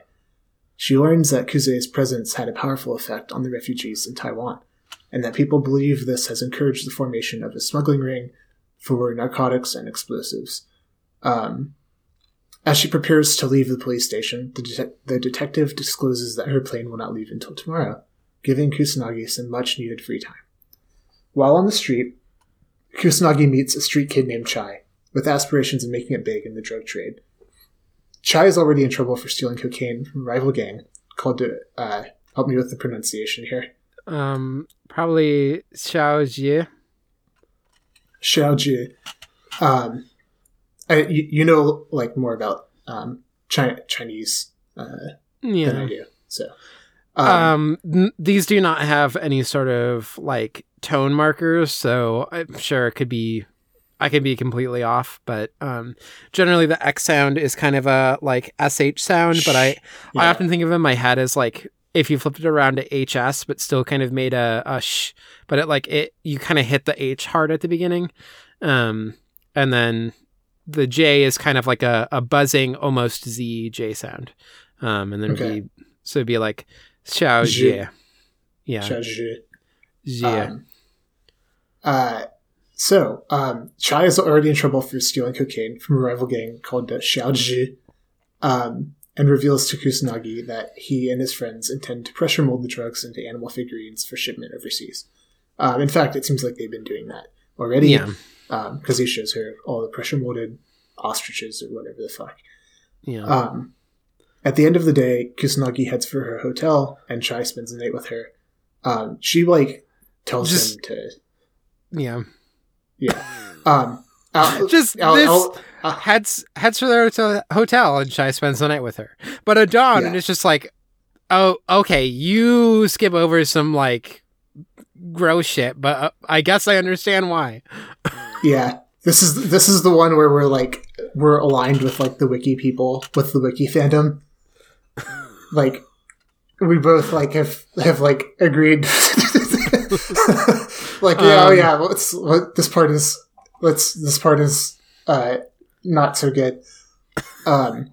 Yeah. Uh. Um. so the this wiki itself, uh, if I rewrote this episode, is already um suggesting like a uh you know spends the night. There's there's a certain like you know euphemistic reading there. Um, you know, just yeah, yeah. uh very chastely is like. Hey, I got this uh, room with two beds. You sleep on that bed. I'm gonna sleep on this bed. Um, that would be great. Have a conversation. Um, uh, yeah, watch some it's ostriches just weird and creepy, and yeah, Um, so, um, at dawn, Kusanagi discovers he has left. Um, on her way to the airport, Kusanagi discovers the bathhouse key in her pocketbook um, because of some plot points that were not included in in the synopsis, yeah, um, and follows it to its source to recover the remaining cocaine from the locker there. You know, the remaining cocaine. um, de- deducing that Chai has gone to the Huanlong Yakuza headquarters, uh, Kusanagi storms the building, um, catching both the Xiaoju and the three Yakuza heads off guard. Uh, with two separate weapons pointed at the Yakuza heads and the Xiaoju, um, Kusanagi discloses her terms. In exchange for Chai's safety and a promise from the Yakuza to be very good boys and not retaliate against the refugees after she's gone, um, she she will hand over the Xiaoju's stolen cocaine.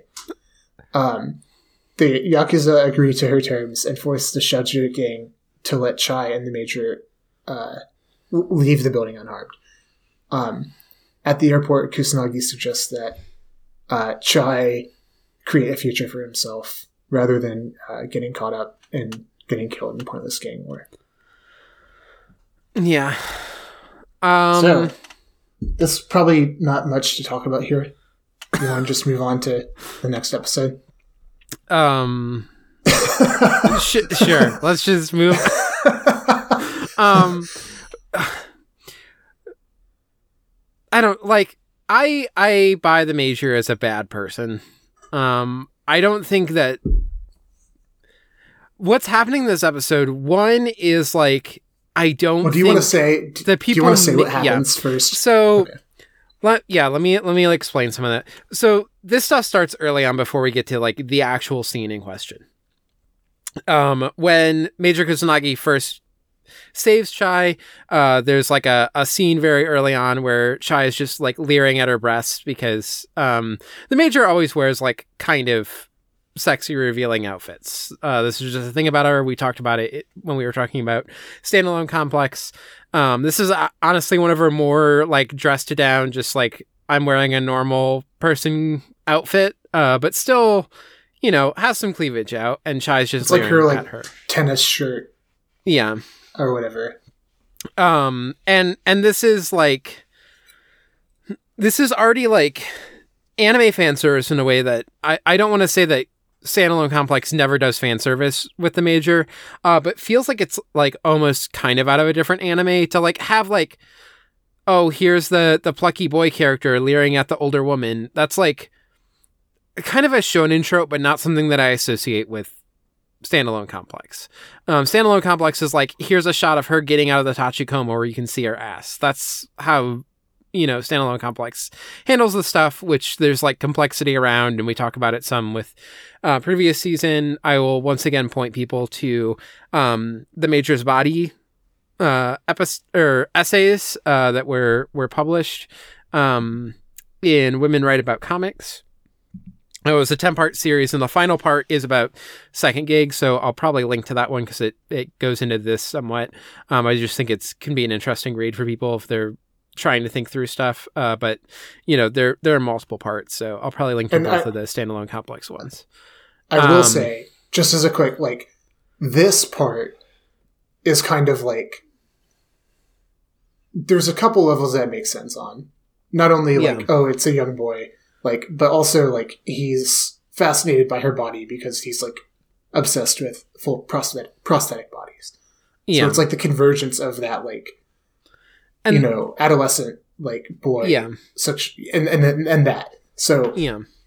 Um, and part, the, the way that they're handling okay. it could still probably be a little bit better, and it's sort of playing into tropes. But like, if they develop stuff more interestingly, like I would be more willing to just be like, yeah, that's a shot that happens. Here's some themes that are developing around it. Like we've done multiple times. Let's talk about some of the themes of sexuality that are happening here, even as like we think that the way that some of the stuff gets handled in Ava um, is less well done and a little bit more like leering or gross than some of the other stuff. Like we've had these conversations.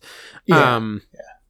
So th- this happens. Then there's the part where they go to the hotel for the night, um, and the like receptionist seems kind of suspicious. Um, and I forget exactly how Chai is referring to the major throughout it, uh, but it's like more in this casual way that you wouldn't talk to your mom. Um, and then the major's like, or I, I think, I forget if like the major says something about like being in the mom or if Chai specifically pulls it out as like it's so he's like she's so young yeah. so like uh she doesn't let me call me mother or call her mother in public because like you know that would make her no, seem too old or something it's you know so it's Chai like referring to her in this way that's like not yeah. your mother and then she's like i don't let him call me mother and like yeah. come like come like whatever um you know come dear or, or something like that you know yeah but it's um, like her who says the mother comment yeah let me actually see if i can like specifically find this um yeah so the there's some conversation here. Um, oh, Chai's like, Platinum, G sister, who the hell are you anyway? Um, Motoko, mm. Cleric, I appreciate you waiting, ma'am. Your key. Motoko, thank you, miss. This is my son, but I don't allow him to call me mother in public. Come along, dear. And then Chai mm. says, It's because my mom's so young. Um, so yeah, that that comes up, which um, you know, again, it is like getting into like some weird territory again. Um, but then this is the part that I, I just am like, I wrote in the notes, like, the major is naked. What the fuck are you doing? Which part of this is like, Major Kusanagi, what the fuck are you doing? And also, like, what are the people making this show doing? Um, so they're in the the hotel room, and like Chai's watching a thing about um ostriches on TV, and like, let me see if I can. He's watching Animal up. Planet, basically. Yeah. Um. Yeah, they're they're talking about how ostriches are now like uh, solely Livestock. raised as food for, for humans, and they're like, ostriches have unique child rearing systems. The strongest female of the flock will protect her own chick. Um, and then the Motoko comes out um, and is just completely naked except for like the tiniest pair of panties and uh, like a towel draped around, so it's just like barely covering your breasts. Um, what the fuck is happening here? Um, and then they have a little bit of a conversation um and you know chai is obviously like a little like oh my god there's a like she's naked um and then they go to bed and the major just gets into bed naked next to him um even takes off the the towel as she gets into bed um and then he asks this question about like, can you have sex when you're fully prosthetic? And she turns around and says, care to find out. And then he, like, you know, doesn't do anything, basically. Um, He's like, I'll pass or something. Yeah. Um, I forget if he if he specifically says anything or if he just kind of like gets nervous and doesn't do anything. But um, yeah, it's just it's fucking wild. It's like maybe I will read. I pulled it up a little bit just to to like double check the the stuff, and also I sometimes like to hold on to these and like throw them into the little note stuff that I do um, when I know that I'm referencing something. Um, but yeah, maybe maybe I will read a little bit here um, from the this essay on the major's body. Um, so here here's what she says as her complex reading. Um, the major has judged this boy to possess the emotional intelligence and stamina to locate healthful desires if challenged. She sees his machismo and the integrity of his childhood both holding fast and offers uh, one the chance to win big at the expense of the other. Confronted with this daunting prospect, Chai finds his true self. He's not ready to be an adult, and he's not locked in a pre made large guy destiny. In Crisis, we find clarity. This trashing of boundaries allows Chai to reorient reorient himself, assert himself, find some new rules which suit him better, and leads directly towards the hopeful ending of the episode in which the Major removes him from smuggled narcotics, trading the points, uh, um, or removes himself from smuggled narcotics trading and points him towards his own future. Her body is the vessel for his crisis diversion. Um, mm. so this is like doing like a, a as good of a faith reading here. Um, yeah but then after this says, um, you know, that said, I'm not at all grateful that this leap of faith uh, is asked of me, the, the leap of faith to do this good faith reading. I don't believe uh, would she rape him if it was easy is a, re- reason- a responsible question to spring upon your untested audience. And requiring a child to say no is not a healthy way to define the wrongness of an adult imposing intercourse. Uh, the, this reading of the scene leans towards the su- suggestion that saying no uh, no is a moral imperative. Boy, if this scene happens to you, it is not your fault. Women should not sleep with boys. Um, and so then goes into like, here's this more crass reading. Um, you know, the crass reading is that the major does not discriminate by age when it comes to sexual partners and acceptance of the possibility that she was willing to experience intercourse with this boy. To me, and I hope to you, this uh, describes a willingness to rape. Modern day Japanese ordinances, uh, ordinances would consider sexual congress between an adult and a young teenager indecent and punishable. Um, I do not like this reading. Um, and so, you know, basically saying like, there, there is this good faith reading, but also what production IG, what like the makers of these the shows doing, um, is having this like good faith reading that necessitates, even if you are doing that, a certain amount of like what is being put out here is a an approach or a thought where it is Chai's moral imperative to say no to the major so that he can like find his true self, um, and that perhaps she is acting in like some confidence that he will make the right choice. Um, but this is still like this is a this is bad.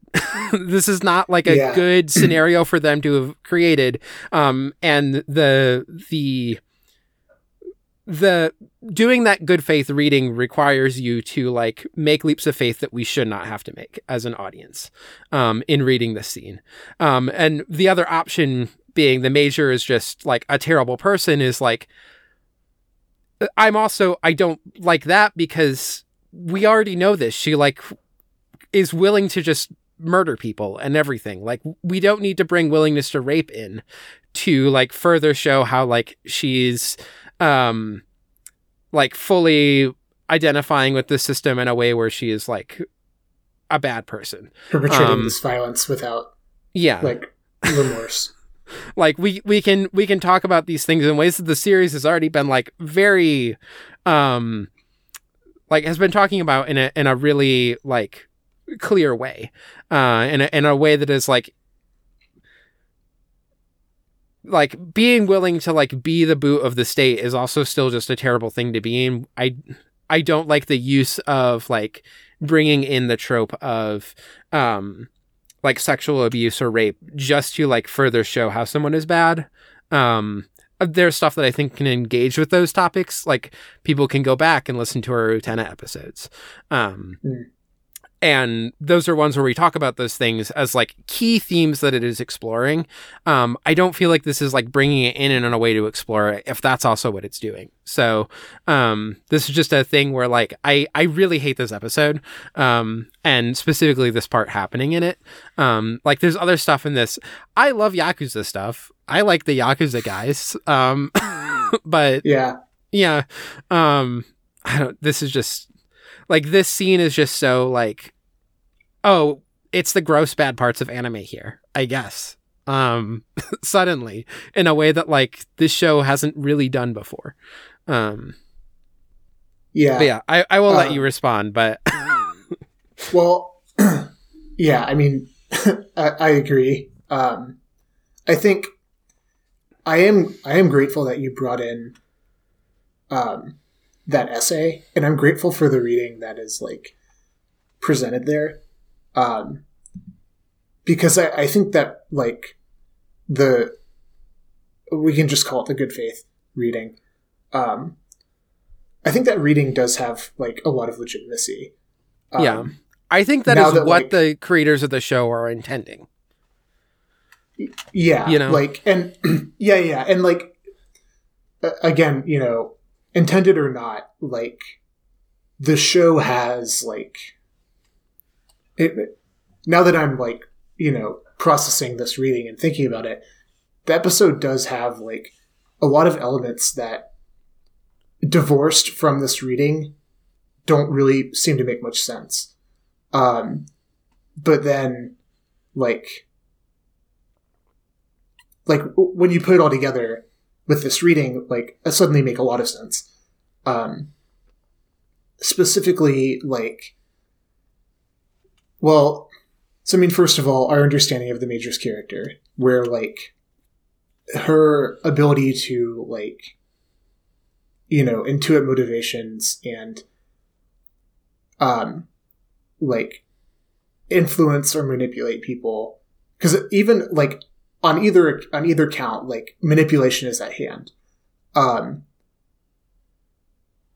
but like her ability to like be in control of this situation and to know exactly like if her desired outcome is for like this kid to have these realizations like understand he's a child and like blah blah blah um you know it's feasible that the the major would like if this is the only path to achieve that somehow, um, the major would you know would understand that and then carry it out.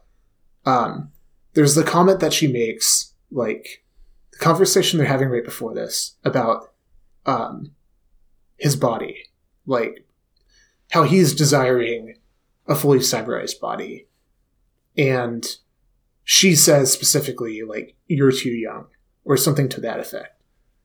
Um, which is like, you know, in one minute she's saying you're too young, and then the next minute she's like, "Hey, let's have sex." Um, I think that could go to reading number two, where it's just like rape and pedophilia. Um, but also like in the con- in the context of reading number one, like you know, it makes sense that you know she is like concerned with his youth and with like his ability um, to like conceive of his own identity and to um, and like the integrity of his body.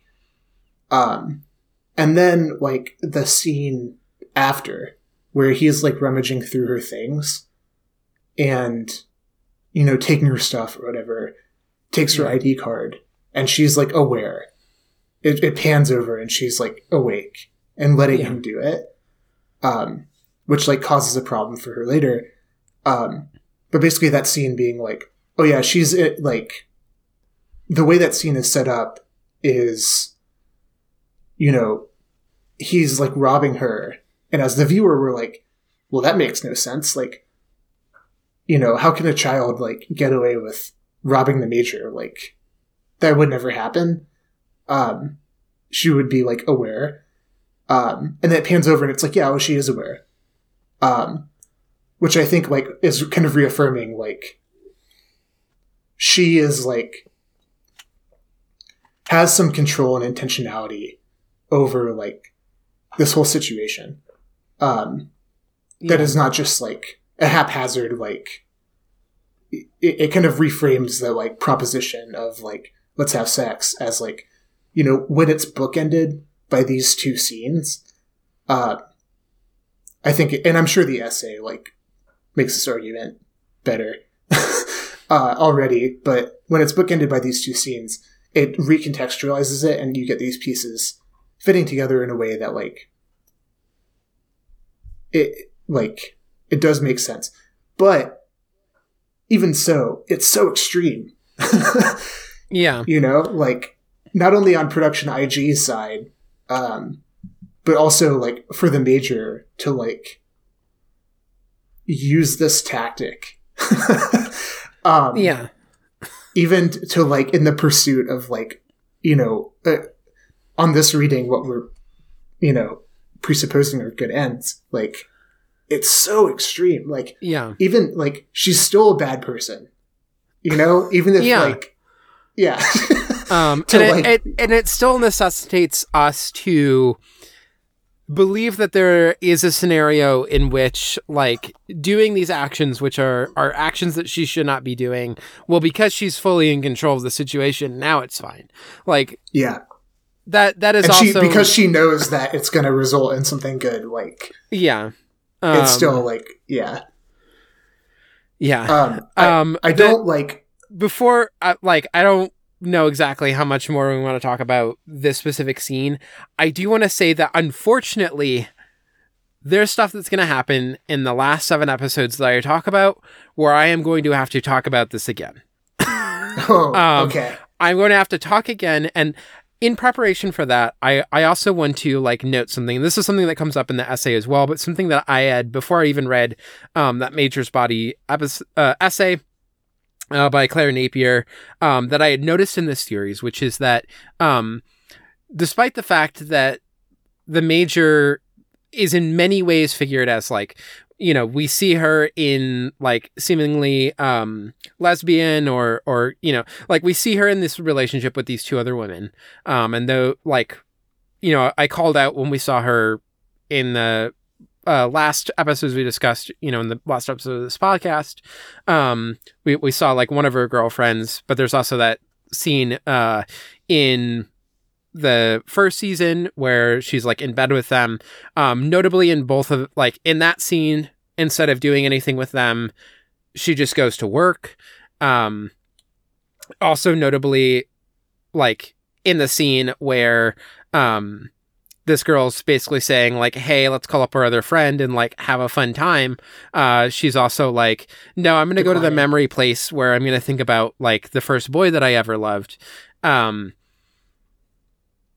and so despite the fact that this series is also comparing her body to the body of a sex worker um we are continually getting uh, a version of major kusanagi who is a major uh, version of Major Kusanagi who does not have sex, um, even when like being portrayed in like romantic or like whatever queer relationships, um, is actively choosing not to have sex, is now using this and perhaps being aware that he's not going to like take her up on it or whatever, or having a plan if he did. Um, you know, this is also a scene of her not having sex. Mm. All of this stuff is stuff that is going to like tie into something that's going to happen later on, and it's another thing that makes me extremely mad about Second Gig. Um, is that like this interaction is an important interaction for the arc overall, and not just a gross character moment that happens in an episode.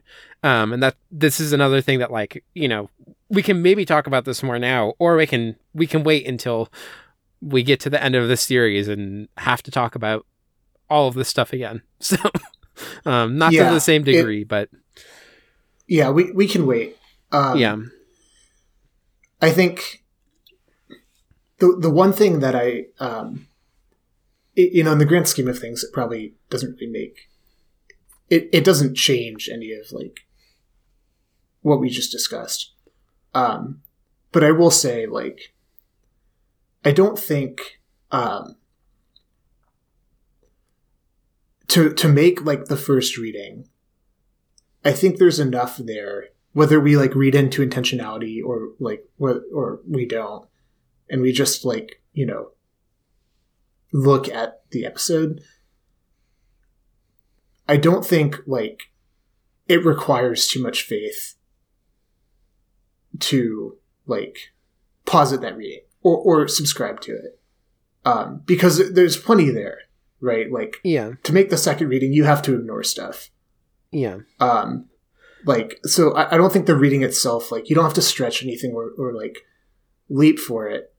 Um so uh, you know I, I will say that um Other, Like, other than in like- the space of like general morality that like you as an audience uh, is meant to invest in like uh, again i think a, a key thing that that essay articulates and that it is important to me is that um that reading still necessitates that like it is thus important for chai to be the one who makes the choice to say no and that is where it gets into like very gross and bad territory still. Um like none of that is like a leap of of narrative logic and i i think that's how this like gets made and why people wrote it this way um but in terms of like an actual message to be sending um that is relating to topics around like rape and pedophilia and child abuse and things um having it hinge on Chai saying no is him like getting this, you know, sense like of clarity about himself. shouldn't Yes. yeah Um. It like it is still a portrayal of him being put into a situation that he never should have been put into. Um. So yeah. Like narratively, it is Um, not a leap, but but in terms of like what we are meant to accept as like the the part that is a leap is that like I still cannot accept this as like well this you know this is a, a way to like get him to awaken to his self and you know ha- have this good outcome like it still like taints that interaction. Yeah um, for this proposition to even be like a possibility. Yeah. Um yeah. Um yeah so my final note um um and then uh episode 18 Um, I, I guess the the one we kind of alluded to it, but I just want to pull out here. Um, there is some other stuff that is happening here, and um, I think the big one that I I already addressed, but in that com- conversation that happens in the hotel room before, you know, they go to bed, um, is the how did you synchronize your thoughts with his if you're not cyberized? And he's just like, you just had to talk to him, um, which is we already talked into detail, but I just want to like note that that idea, which is I think an idea that's being explored and is sort of explicitly stated here, um, and and it is an interesting idea. Is like situated in all of the stuff that we are we are talking about. Uh, that is, um, you know, gross. So um, yeah, um, truly, so, uh, uh, episode seventeen is a land of contrasts. Cur- yeah, a cur- cursed episode. Yeah. Um, well, the other thing that um, I, I actually think is worth bringing up is um, the fact that like uh, Chai like wants this cyberized body. Yeah. Um, and I think that like in addition to tying into all the gross stuff that we're talking about, um, also kind of has like this aspect of like bodily autonomy and like ethics to it. Um, where like Kusanagi's trying to like dissuade him um of like oh you're too young to like you know you like to know enough like you're you're too young to make that decision type of thing um and there's this like question hovering in the background over like you know someone especially in this instance like a child but like wanting to um change their body or have like a different kind of body. Um, I don't know how far we want to go with this. Um, yeah, but um, I, there's like there's there's stuff around that too. Yeah, which I think also ties into the backstory we got of Kusanagi and Kuze, um, mm-hmm. and like the, you know, to to what degree did Major Kusanagi have a choice in getting her body, um, and then also her kind of trying to convince Kuze to do it. Um, mm-hmm. and it was under a different circumstance where like you know his left arm wasn't paralyzed but most of his body was. Um, so that's very different than like oh i'm like running around the streets of taiwan. Um, but it I think some of that stuff is also getting like played against that other episode that I don't like. So, mm. um, yeah, yeah, and, and, like again, stuff that is happening in in multiple episodes here. Uh, that there's a thing that's going to come up, and I am going to rant about it next time. So everyone can look forward to that. All right. Um, um, really not getting my hopes up for this yeah. for this uh, next set of episodes. I feel like there's going to be a lot that you are going to enjoy. Um, there's still going to be a part I'm going to be mad about, um, and it's mm. because of how it ties into all of this other stuff. Um, episode 18 yep let's do it yeah so from one of my least favorite episodes probably my least favorite i i do actually like or i hate this one more than um the the memory shop one even though there's also stuff in the memory shop one that is bad there's a lot more of it that just works for me than this one um even as i i hate its placement within the series and what it means for the major so uh but episode 18 this might be one of my favorite episodes. It's definitely, I think, my favorite episode in all of Second Gig. Um, and it's just a good episode in general. Some of this is that I love Wings of Desire a lot, but um, and this is this is yeah, you had a whole podcast episode on that. Yeah. yeah, people can listen to our Wings of Desire episode of Ornate Stairwells by going to exportaud.io slash ornate stairwells. Um, I'm just gonna let you take. You know, I'm just gonna let you take this one. Yeah, um, you, you got um, it part of why I like this one is that it feels like it could be a first season episode so easily to me. Where it's a case mm-hmm. of the week. Uh, we get a little bit about like Batou. I'll do the synopsis.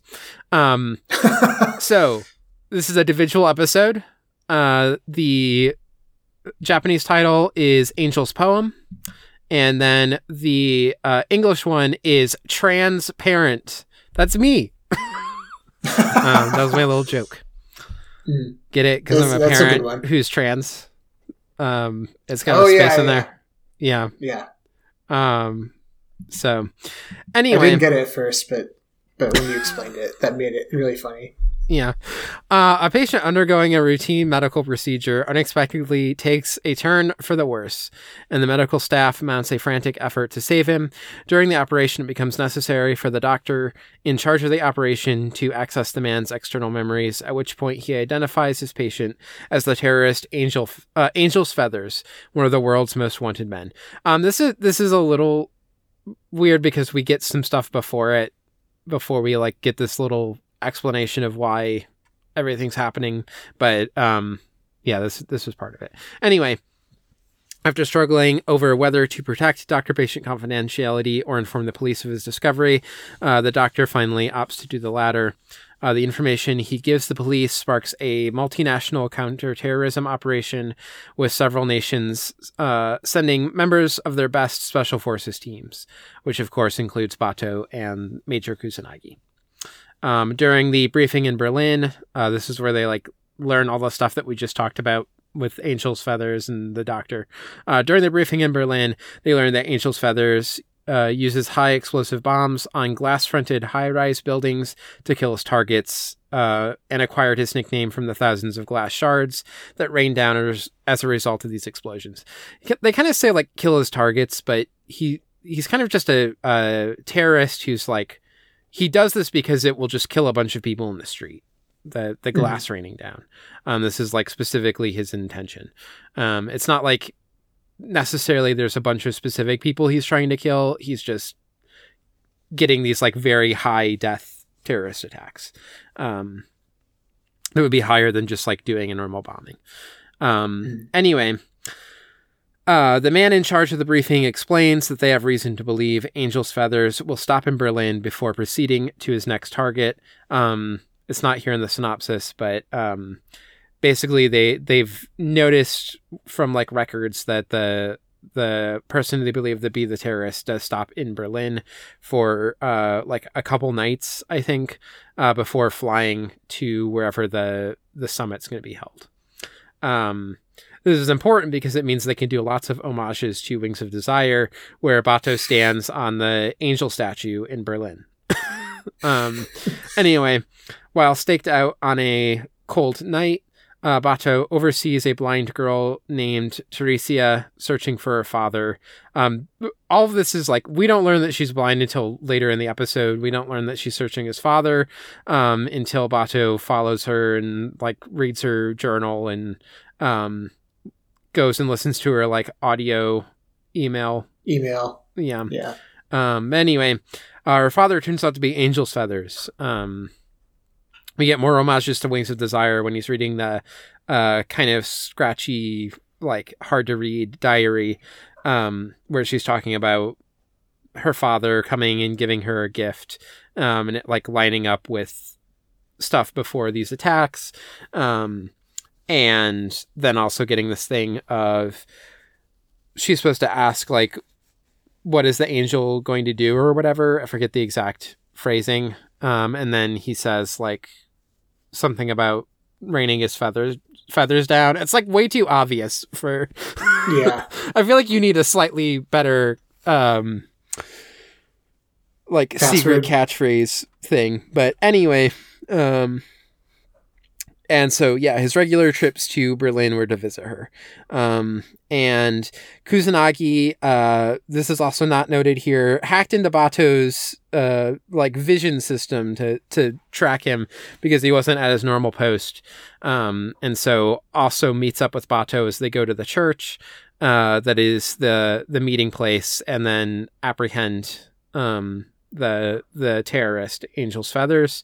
Um, in the church and as they are like you know f- like fully taking him into custody uh Teresia comes in and uh this is when they realize that she's blind and can't see them and is like you know papa papa are you there? Um basically and then uh you know, Batou's like, no, your father's yeah, arrested. Yeah. um, does the little catchphrase and, and Batou does the, like, the angel, the angel is, uh, which is like the start of it. And then is like, is not planning to go anywhere. Um, so, and kind of reveal this, this is just an episode that like, there's not a ton here that is developing on the overall plot, but I love this episode. It's such a great like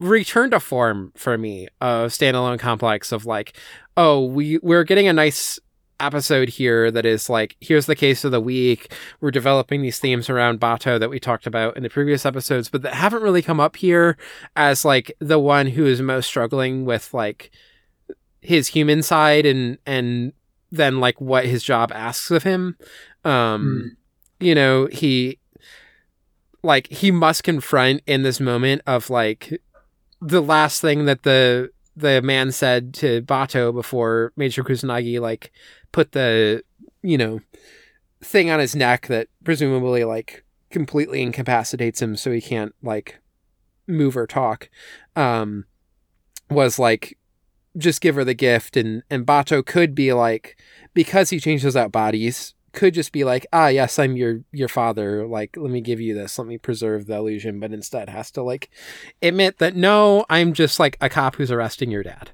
Um mm. so yeah. Yeah. Um, uh you don't have a lot of notes like... here but I love this episode. Yeah and there is a tenderness. Like I was joking about it when you were doing the synopsis about like how Batou responds, but there definitely is like a tenderness in his response. Um, going along with what you're saying, like I think it's you know a poignant moment where he he really does struggle with it. Um, yeah.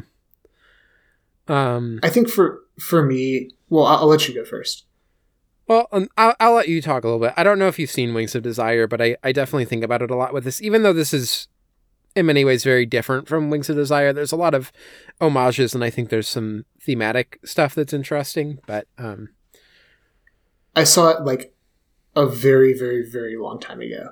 Yeah, um, too long ago to like say anything meaningful about the connection. You should um, rewatch it and listen to the episode of my podcast.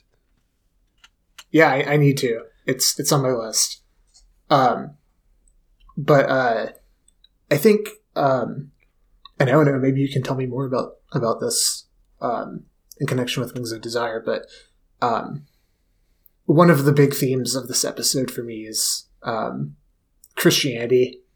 Um, like it's so it's set in like Europe, um, in Berlin.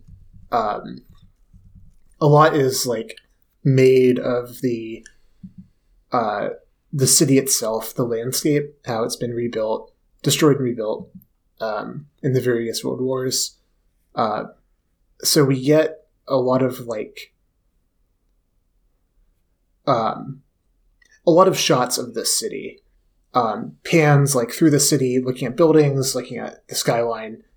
Um, the episode really dwells like a lot on uh, Berlin itself. Um, and part of that is like the presence of these churches. Um, so you know Berlin as like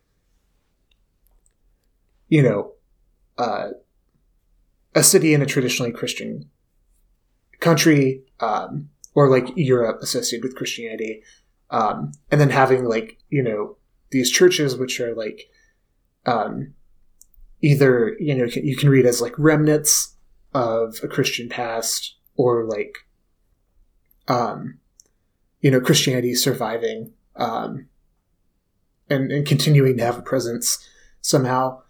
Um, I, I think there is like a dual reading um, happening there, um, and then you have um, the terrorist Angel's Feathers, um, whose real name is uh, Angelica. Um, super dark Rugrats crossover here. Um, and um, so it, you know, angel and angel, obviously. Um, then you have the angel statue that um, Batou is like, you know, stands upon um, several times. I think that's where he's like posted for the operation. Um, and then like you know the Wings of Desire connection of like being invisible, um, you know somehow like them being connected with um, with angels. Um, so you have all that stuff. Um, I don't know exactly what to make of it, um, but I do think it ties into um, like the notion of um, like political action, um, like political violence, um, and like justice. Um, it's pointed out early in the episode that Angel's Feathers like does these terrorist attacks because he um, he objects to like the world being dominated by um, yeah these you know like like five countries or whatever ten countries yeah um it kind of like a i can't remember what the uh what they call it but like um or, or what the institution is but um basically this regime of dominance um, of all of these most developed nations over the entire world. Um so he's doing these terrorist attacks because he objects to this unjust um you know political regime. Um and then you know of course he's killing a bunch of innocent people in the uh, in the process. Um, but there's these like resonances of his name being you know having the root of angel um, his real name and his nickname um, and then batou confronting him and being like um, th- there's this pivotal moment when he's apprehended he goes to the church and he like he's not aware that he's and he, he's going to be apprehended and he like starts praying at the church um you know seemingly confirming that he is like religious and a christian um and then he's apprehended and batou's like how dare you like you know pray um and like have any notion of um righteousness uh when you like have killed all these people um I think there's a way we can tie this stuff into like, and I think maybe this is kind of happening. Um, questions about like morality, uh, terrorism, political action that are happening elsewhere, uh, including in the next episode. Yeah. Um. So um, I guess I'll talk a little bit about Wings of Desire. Again, people can go and listen to um, the Ornate Stairwells episode about it for for a lot more going into it. But just like a, a sort of quick summation of um, that film. So the Wings of Desire itself, I think it is, um, despite using a lot of religious um, imagery, is less interested in the topic of religion specifically than there was a sequel, Far Away So Close, which I think is a little bit more um, religiously focused. But my read of this episode is actually more towards the Wings of Desire um, aspects, which so so the basic plot of Wings of Desire is um, the main character, who's played by Bruno Ganz, um, is uh, this angel where I I forget the he has a name like I so the other one who's um Otto Sander is Cassiel, I think, but I forget the name of Bruno Ganz's, um, like the angel that he's playing. Um, but um, oh, Damiel is I, I ended up looking it up. Um, and so they are two angels who are are in Berlin, and this is um the Berlin that was divided by the the uh the Berlin Wall.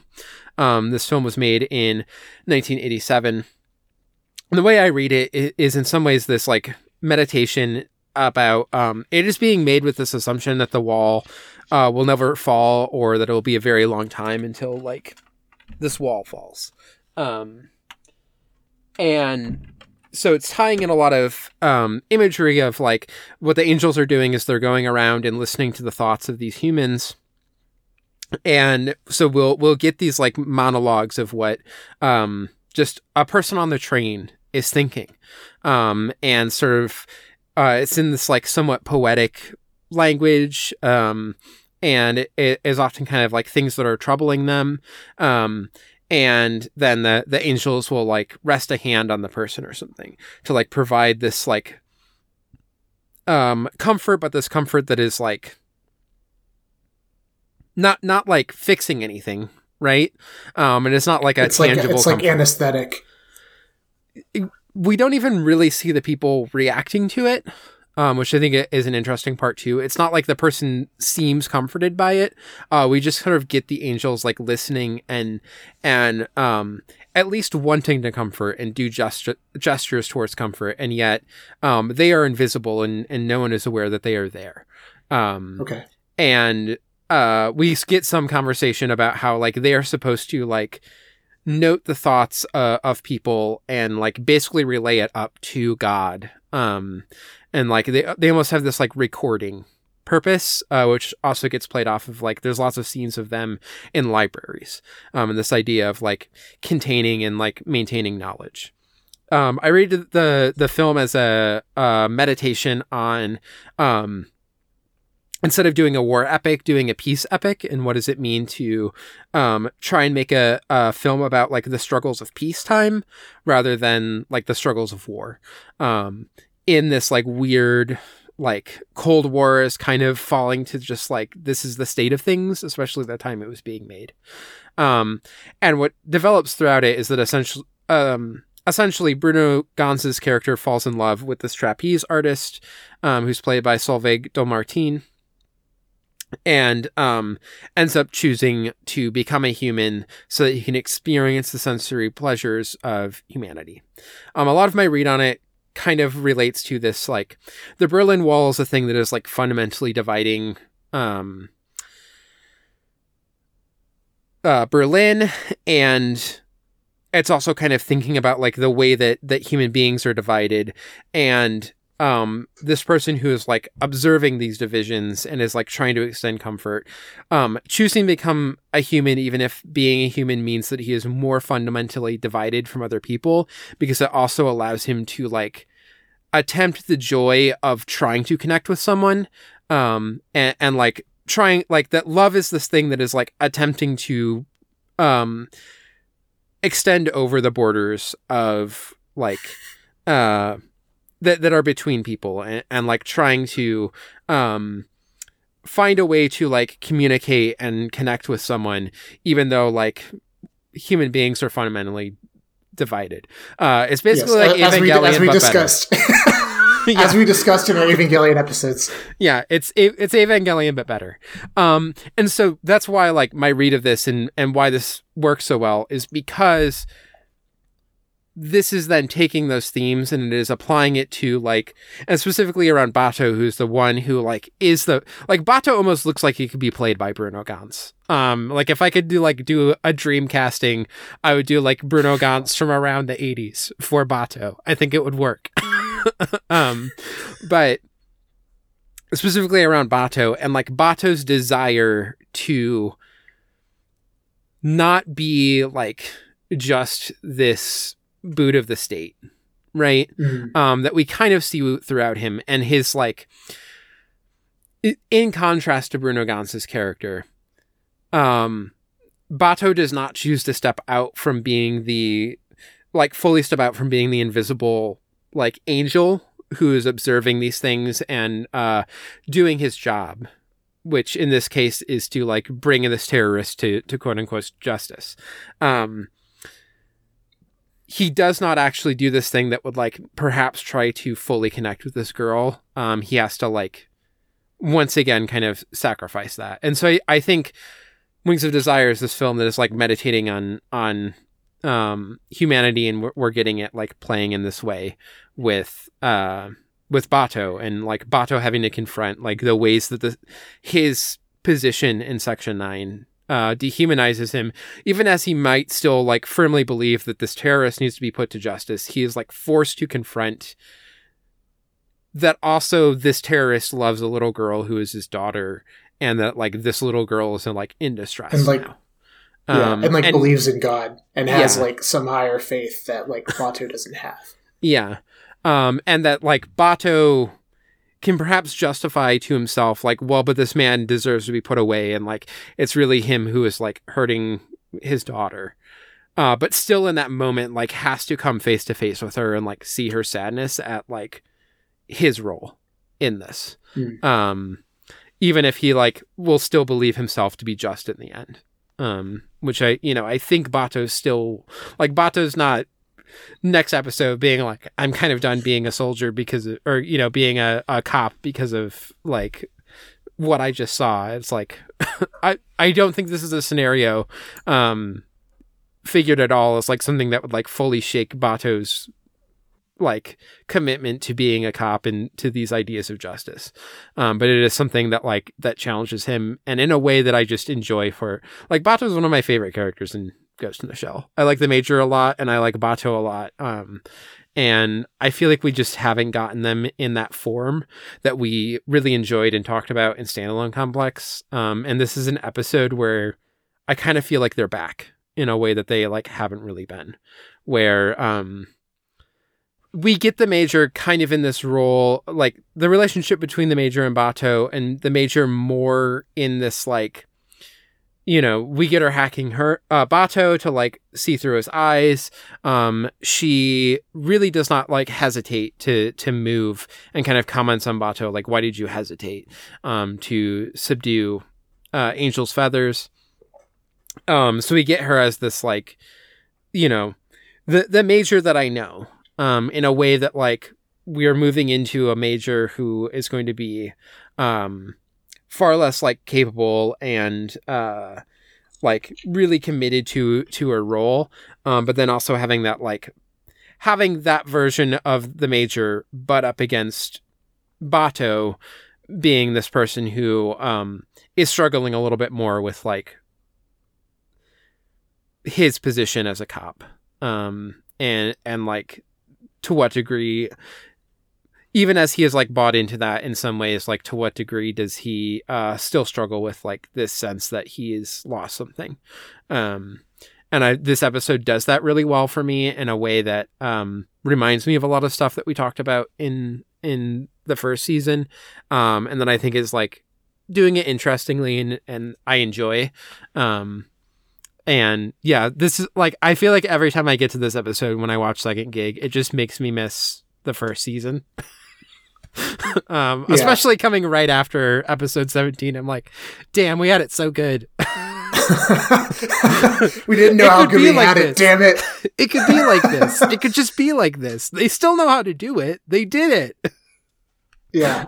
Um, well, um, you know, yeah. maybe the movies will will, you know, be a little more fun. Um, yeah. Uh, but I, am glad that you made that point because um, it reminded me of like a lot of Batou's arc in season one, like deals with this. Yeah. Um, and you know we discussed it in our prior coverage, but like it hasn't like that arc hasn't been continued at all in second gig. Like, yeah, his, we've his gotten character, so little Batou. um, and it's just like that arc was really intriguing, and where did it go? Um, but you know, we're starting. We are getting that um, here again. So, um, yeah, I think I uh, appreciate this episode uh, quite a bit more now.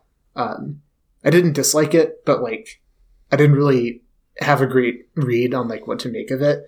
Um, but yeah, thanks. Um, that uh, I appreciate this episode a lot more now. Yeah. Um, and do go watch Wings of Desire. It's a fantastic movie. Um, maybe, uh, maybe by our next, uh, by the next episode, I'll have watched Wings of Desire, and then we can just yeah. go on a tangent uh, about that. I'm sure it will um, be highly related to everything that will happen in the final seven episodes of Ghost in the Shell standalone complex second gig. Um, do, we, do, we, want to move on to episode 19, an episode that um, really is just what the rest of this series is going to be? It's just this. Um, yeah. This starts the ending arc, and it's just continuous story from here. Okay. Um, yeah, episode 19. Uh, it's an individual episode um, title in colon chain hmm. reaction of symmetry.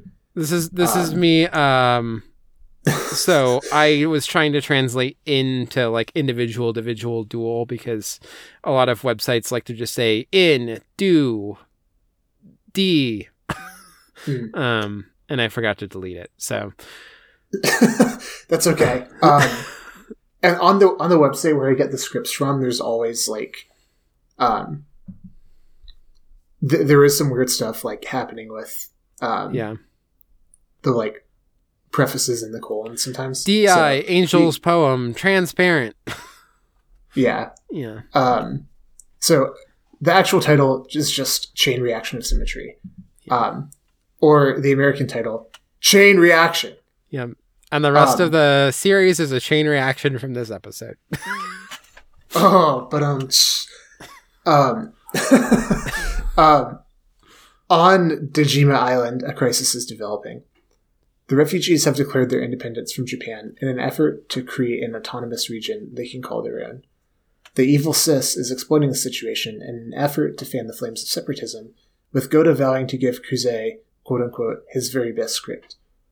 Uh, with Dejima now cordoned off by officers in riot gear, Section 9 decides to launch a surgical strike against the militant refugees, aimed to uh, capture Kuze. The belief is that if Kuze is captured, the independence movement in Dejima will die down. Uh, will will die or die down. Um, upon arriving in Dejima, Section Nine splits into two units, with Kusanagi and Ishikawa diving the net, trying to trace Kuze's cyberbrain to figure out his location, uh, while the others head into Dejima with a spec ops truck and two Tachikomas. The ground team learns that Kuze has been in Dejima and garnered a great following there among the refugees. Um, he seems to do that a lot. Um, while uh, Kusanagi succeeds in locating Kuze's cyberbrain after hacking a few uh, other cyberbrains on the way. Uh, her plan is to hack Kuze's eyes to determine his whereabouts, but she encounters a vicious backlash after coming into contact with Kuze. Um, not exactly clear what she encounters yet, um, but we know it's not a, uh, a virus or some sort of um, you know attack barrier. Yeah, um, she is unsettled and shocked like, and refers to it as del- a delusion. And then I think this is key. Says this guy's tough. He's on that ship right now, and I know him. Um, hmm. Further suggesting that this is the boy from the backstory. Yeah, I'm sure. Uh, I'm sure so, we'll get some resolution yeah. on that. At least the... she believes Kuze to be the boy that she loves the first boy she ever loved. Um, yeah. So um, the experience rattles Kusanagi, uh, but she succeeds in locating Kuze in a camouflaged harbor in uh, northeastern Dejima. She definitely succeeds. Section... That's definitely the plot of this: is that she succeeds. yep. Yep. Totally. So um, she succeeds. They go find him. They arrest him. And, um, that's the end of the episode. Yeah, that's the end of the series. Um, We've solved the case. Psych. Uh, Section 9 reconvenes and prepares to raid the three fishing trawlers anchored there. Um, uh, for some reason, all of the three fishing boats look identical. Um, definitely just a coincidence. Um, while checking out one of the uh, trawlers, Kusanagi discovers a cyberbrain filter and deduces immediately that Kuze is not in the harbor. Uh, but be- before she can relay this information, a gunfight erupts between armed refugees in Section 9. They're basically ambushed here leading to the death of a new Section 9 recruit named Yano. I don't um, even know that his name is Yano. I don't would, know where they got Yano how would from. We, I have yeah, no fucking clue who to, this guy is. They have developed him zero amount. Yeah, leading to the death of a new of a nameless, undeveloped new Section 9 recruit. Yeah. Um, who the lore tells us is named Yano. Um, they probably found it in the script or something. you you honestly you would be forgiven like the scene where they happen upon his dead body, you would be forgiven for thinking that, like, oh yeah, that's just a refugee who's dead. Yeah, they killed a refugee. Um, um, Batou hounds Kusanagi. Um, he like he gets really angry and yells at her uh, for her mistake. Um, you know, leading them into this ambush. Um, before learning from her that Kuze has gone to Russia, um, or yeah, I, I guess he's in Russia um, with the intent of purchasing plutonium from the Russian mafia. Yeah. Um, oh, I thought I, I wrote down the, the name of. Uh, it's a specific island that's like between Russia and um, Japan, and I forget exactly how the the um, uh, like the stuff works out, but yeah. Um, so it's like the Kuril Islands. Yeah, it's like off the coast of um um, oh, what's the what's the uh, Hokkaido Hokkaido prefecture. Oh, Hokkaido. Um, and so like it's closer to Japan than it is to like mainland Russia. Um, but it is uh this area that um the ownership it uh is kind of disputed between Japan and Russia. Um, and it's still claimed by Japan, uh, but also like Russia oversees a lot of it. Um, but the the reason the like significance of them specifically um picking this one out is that it is like if I was going to do some sort of illicit exchange between Russia and Japan, I would probably do it on this island. um because it's kind of both. so yeah. Um yeah. Um So, um, so in this episode, we get a uh, a new evil CIS enemy type introduced, the yeah. gas mask guy. Yeah, when I uh, I put in my notes when I saw this, uh, MGS ass motherfuckers. uh, they just, they definitely look like uh like this guy's just gonna summon a bunch of hornets. Yeah, you definitely fight these two guys before you then fight like a bigger boss. Um, but it's still like a boss, like a mini boss on the way.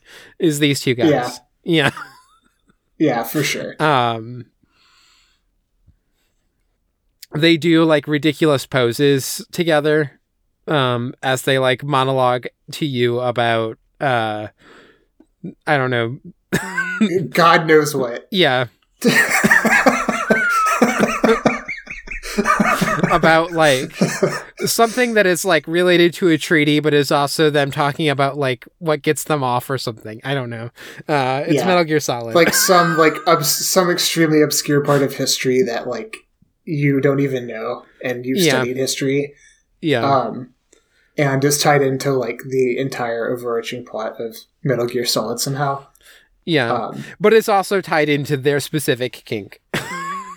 right. Yeah. Yeah. yeah and also um, they have supernatural powers. Yeah, uh, that somehow um, is related to, but not in a clear way. The gas masks, um, like you know, probably like controls bees or something. yeah, no, for yeah. sure. They're they're about to just summon a bunch of hornets for yeah. some reason. Um, and also like if you just if you just like stand still, then you like you win the boss fight. You never um, think to stand still, but if you just like totally stand still, yeah, then like they just like they just fuck off and you in the boss fight. Yeah, um, because in your stillness, the bees cannot find you. yeah, yeah. There's like dialogue too. Like if you stand still for long enough, they're like, "God damn it!" Like he must have figured out that the bees detect motion. Like we can't we can't defeat this guy. Yeah. Let's just go. Let's just go be kinky somewhere. and then you um, just they just leave. Yeah, this this is one. This is an an episode where I'm like, I have some stuff that I I've written down, um, but also I'm like, I want you to to to take the reins here because some of this is just like I know this is the start of the end. This is the beginning of the end. Um, and in terms of this specific episode, I don't have a ton of thoughts other than just being like, uh, I mean, I guess the one big thing is that like this is really the the first and only time that we see the major like fully get like someone gets the one up Defeated. on her. Um, she fully falters. Um, a recruit is killed we don't know him, so there's no emotional impact, but uh, it is important to us Batou's to be aware really that mad, yeah. yeah, it's important. It is interesting that Batou being mad at her is where any possible emotional impact from the scene comes from, and not that someone is actually dead. It's just that Batou is upset that her actions resulted in someone's death. Um, and we're like, oh well, I know Batou. I feel bad about him being like mad about this, but I don't yeah, know who that guy. He's not is. even like yeah, he's not even like, God damn it, Yano's dead. Like, yeah. Do you remember when he was at my birthday like two weeks ago? No, it's literally Can't just he's dead. Yeah, the major has faltered. It's resulted in a death of a member of the team, which has never happened before. Um, and Batou's mad about it. Um, mm-hmm. Um, I think there's like, I think there's one way of looking at this episode where, um, there's a kind of escalation in the major's like uh, violence or her like cavalier approach to. So I mean, uh, for so much of this series, she's essentially just a demigod. Yeah. Um, who like can't you know has utter power over like anything anyone she encounters.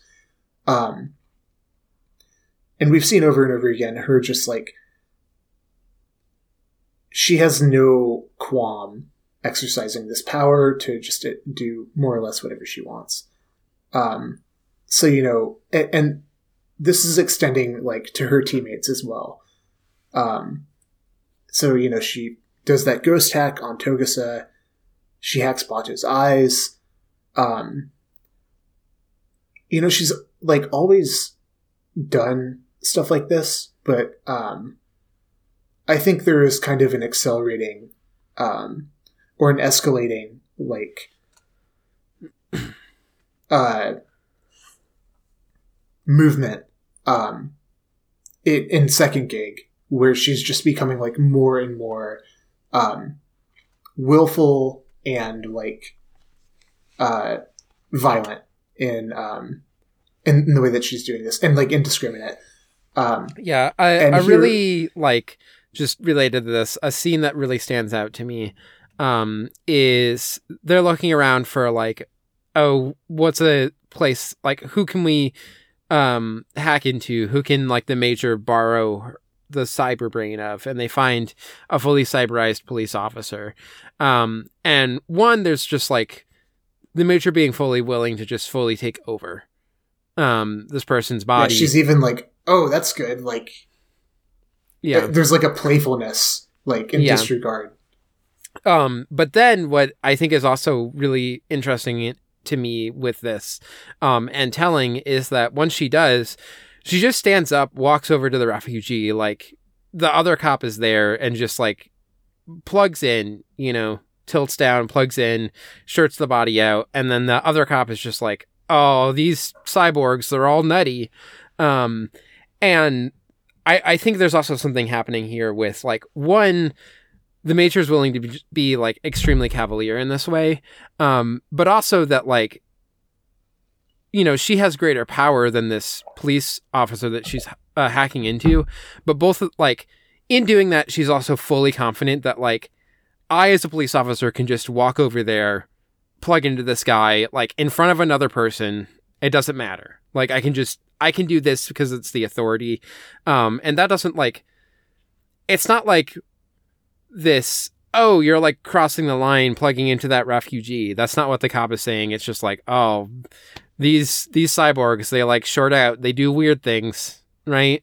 Um, yeah and so it's also interesting that we get like that scale from like the major's like full confidence of like just using her power and authority to to do whatever she wants um and then that get getting like immediately mirrored with like even this like small scale cop has this power and authority can kind of just do what she wants to these refugees um so that was a, a thing that i found interesting in that that like that image and that sequence yeah um yeah, the, the way that it's like, um, like that hierarchical mirroring of abuse.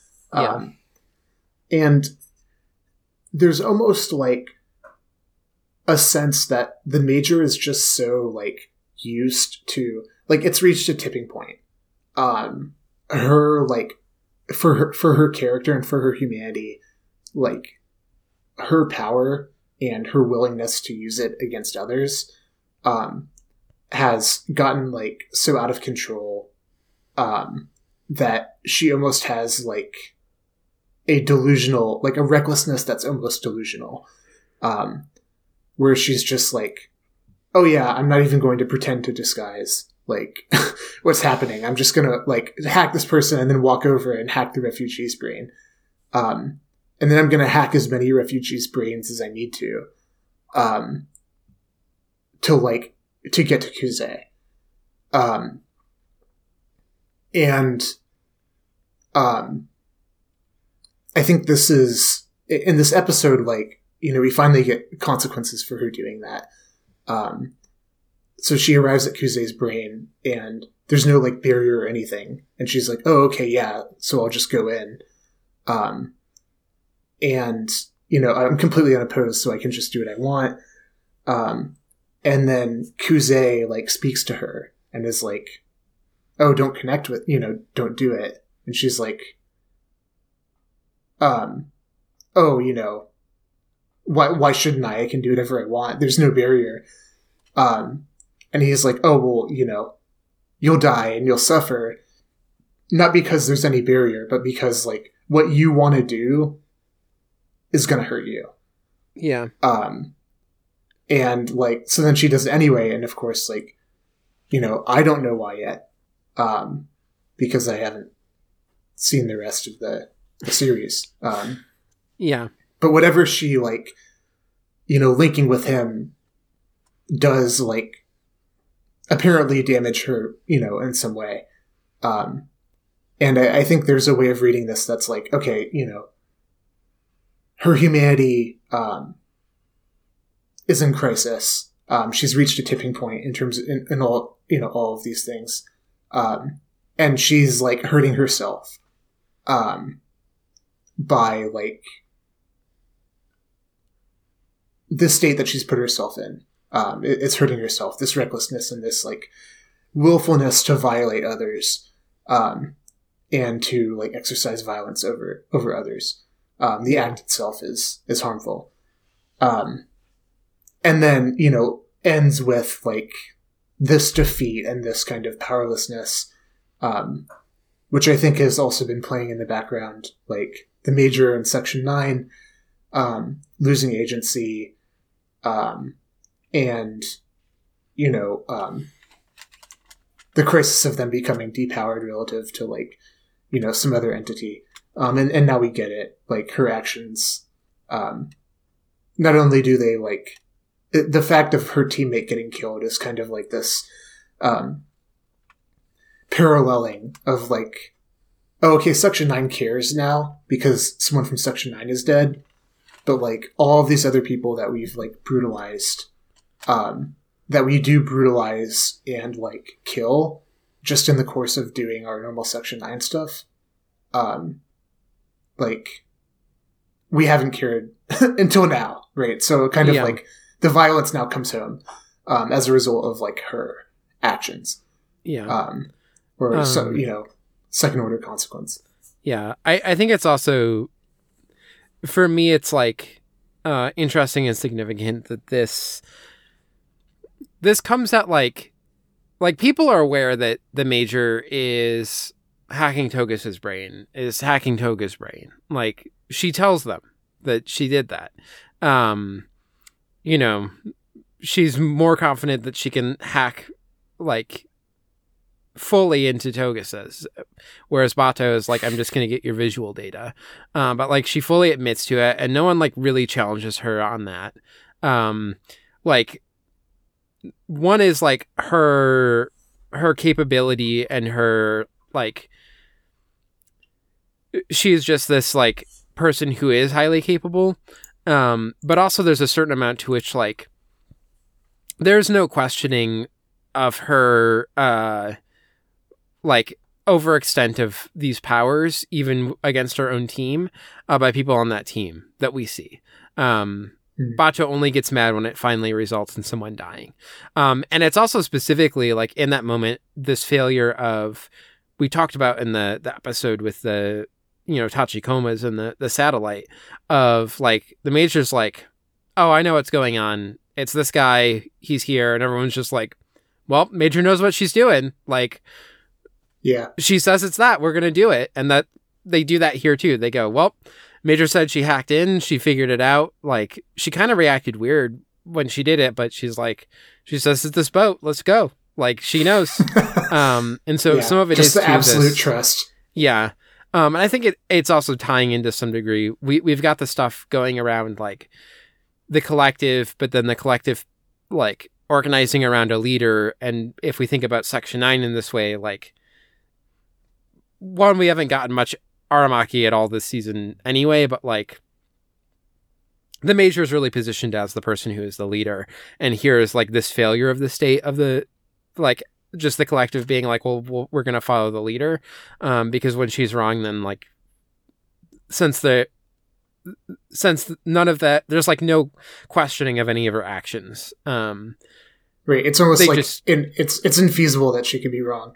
Yeah. Like um and and so it is this thing where like on one hand it is a failure of like the major she didn't do it right but also it's kind of a failure of like section 9 that like they just continue to just be like well the you know the major knows what she's doing. Let's just follow her. Um I think that's also one of the things that's kind of coming up here, um, especially with how much this series has like talked about this idea of um, the the hero or like the positioning of a leader, um, and especially mm-hmm. if we're then thinking about Kuze uh, as this like hero who seems to be, or at least um, Gouda seems to believe, like his manufactured hero, um, who uh, I think this was also a thing that came up in um, I forget which episode I wrote it down. Um, but the, there's one too where there's a, specific mention too around um, Kuze as this like hero figure. Um, and so then it, it coming up here. Um, oh, I, it was in this episode. I was just scrolling and it was right here, uh, referring to the Che Guevara of the refugee district, another intangible mm. hero. Um, and that like, if we're thinking about this no play structure where um, Kuze sort of this main hero, we also get this like foil of Major as this other hero who in this moment like um, fully falters and and like that positioning of her as the hero and as the leader is not only like she fails, but then the entire group fails um, because of that. Yeah. Um, I think this like opens up a. I'm, I'm not going to do it right now, but I think this opens up a reading of like. I think we can read second gig, at least the episodes that we have so far, as like, um, maybe uh, having a, a fairly, maybe advancing this critique of the major um, kind of like progressing towards this critique. Um, uh, you know, uh, in this kind of escalating way. Yeah. Um, the last point that I had is um, just this point about Kuze. Um, he tells the um, so yet so much is made of like the refugees following Kuze and syncing with him um, and him being this hero and him being their leader and um, this is you know something that all of the refugees are, are speaking about including chai um, and uh, and yet like when we actually see the inner workings of this um, Kuze like um, one of the main points in this episode is that Kuze tells um, the refugee the smugglers not to fight Section 9 because they'll just die. Um, he tells them, like, don't throw your lives away. Um, and yet, like, he tells them this, and then there's kind of like a lingering shot of them just like processing the information, um, which is interesting because uh, later they like do the exact opposite. Um, and, you know, they fight Section 9 and they all die. Um, and then we see Kuze commenting on this in like a private moment, being like, why did they attack Section 9? I told them not to. Yeah. Um, this is like, it's like really tragic. Um, and, um, I think this ties in to like, um, not only these questions about agency that we've been having, um, Section 9's agency with respect to the government, Kuze's agency with respect to Gouda, um, like you know being manipulated by larger um, the powers that be or larger institutions that you're a part of. Um, but also like this concept of charismatic authority or like heroism itself um, where like within that status um, it is simultaneously like a kind of enhanced uh, authority or an enhanced agency uh, agency um, agency like over others um, authority you know? Um, yeah. and also like a loss of agency in that like being the uh, a hero or being the figure of like charismatic authority um, inherently entails like a loss over like the meaning of your own figure um, like your uh, your identity and your actions. Uh, uh, you know where, where, the people who idolize you and follow you are making their own meaning um, and here in this like moment of Kuze's like seeming victory um, and power, um, there are these seeds of like, you know, I, I think the big one being um, this moment where like, oh, there's this, you know, question over his own agency um, in this yeah. in this whole process. Yeah, and I think you you were kind of hitting on this too, but just to like from some of what I was saying too, there is also this um, comparison being set up of like both sides lose members here, like Section 9 and the refugees. More refugees die than Section 9, but like, you know, both of them have sort of this failure state, and Section 9 is because of Section 9's like blind allegiance and uh, belief in the major as being just like always correct and right. Um, and the failure happening on the other side with the refugees is like the refugees not listening and following Kuze's orders. Um, and so like neither of the like following the leader or not following the leader, like neither one is positioned as like also immediately like the correct choice. Um, so, you know, again, I I think like there's this idea of heroism, but it's also being tied into these ideas around like collectives organizing around like leader figures and those being mm-hmm. heroes but also kind of being leaders in general um, that that the series is concerned with um sorry if that was kind of repeating some of what you're saying, but I just wanted to no, to put no, it in that, those no, terms think, specifically. Um, no, I, I, think you're right. Um, but yeah, I think that's those are all the thoughts that I um, that I had on yeah. episode uh, 19.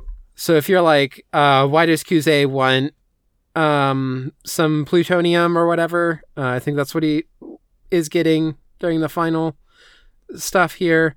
Um, Ask, let's ask go. Hideo yeah. Kojima. um, what's the what's going on with these refugees? What what's uh, happening with this connection with Kuze and the refugees? Um, why is the major uh, so rattled? Uh, is it a is it a virus? Um, is it just love? Who knows? Uh, find out next time. um, episodes oh, I'm afraid. 20 through 26 of Ghost in the Shell standalone complex. Second gig. Oh yeah, I, I, I'm like simultaneously very eager, um, to to see where this goes because there's like, there's a part of me that's really enjoying second gig, um, but some of the things that you said tonight are so ominous. I'm just like, oh, I don't know. um, as a no, I'm afraid for people next time. Um, I we'll see. I'll see how I feel, but I, I think I'm going to try and do the thing where we just do the synopsis for all seven at the the top, um, and then we can talk through it. Um, or maybe if I see good moments to break it down, I might break it down between some episodes. But I think there'll be a lot more. Let's just talk about multiple episodes at once. Um, just given the fact that it is going to be a, a far more contiguous story. Um, not that second gig hasn't already been full of lots of connective tissue between episodes, but um, this is just full on. It's it's just all happening now. so, um, if people have questions, they can write in to ghostdiverspod at gmail.com and we will answer them in the question bucket. Um, that will be after not just next episode, but also after we do Solid State Society. Um, people can support the network, Export Audio, by going to exportaud.io. Um, which if that redirect for some reason doesn't work, you can just go to patreon.com slash export audio. Um, if you go there and you uh, do a dollar a month, you will get early access to a number of uh, podcasts on the network. Not Ghost Divers, um, but like a lot of Autumn's podcasts in particular are the ones uh, that end up being um, a week early. So that includes uh, let me let me see if I can remember all the ones that end up being a week early. There's Gotham City Limits, which is a, a Batman podcast, um, where they are ostensibly watching the animated series, but mostly just talking about whatever the hell they want to talk about. It's kind of just a hangout show where um, they talk about Batman pretty regularly. Um, and that's uh, M of M normal mapping and Autumn. Then um, on Tuesdays, Ornate Stairwells comes out. That's my podcast that I do with Autumn. We watch movies and talk about them. Um, and yeah, usually there's a segment where we talk about all the movies that we watched in the week prior, which is often quite lengthy. Um, and then we'll talk about the movie that we literally just watched. We watch a movie and then hit record like a minute or two later. Um, that is, uh, you can go to exportaud.io slash ornate stairwells to get the, um, the like free public feed. Um, then on Wednesdays, uh, I believe Wednesdays is Hot Singles, which is Autumn, Regs, and Boo, um, and sometimes guests, uh, where it's a music podcast. Um, usually looking, each one of them will bring an album um, and talk about it. Um, then on Thursdays, I think, is Ars Arcanum, um, which is uh, Brandon Sanderson podcast. So currently they're reading Mistborn. I believe that will still be true when this episode goes out. Um, and then there's no thing that is a week early on Fridays because Fridays is Ghost Divers. That's us. Mm. Um, and then Sundays is Bag End Book Club, uh, Lord of the Rings podcast. Uh, but there's other stuff on the on the network. If you go to Export Odd io. Um, you'll see a list of all the podcasts. Like there's a Yu-Gi-Oh podcast um, where Nora and Olivia are watching through all of the Yu-Gi-Oh anime. Um, so you anime nerds listening to this, you might like that one. You can check that one out. It's called Attention Duelists.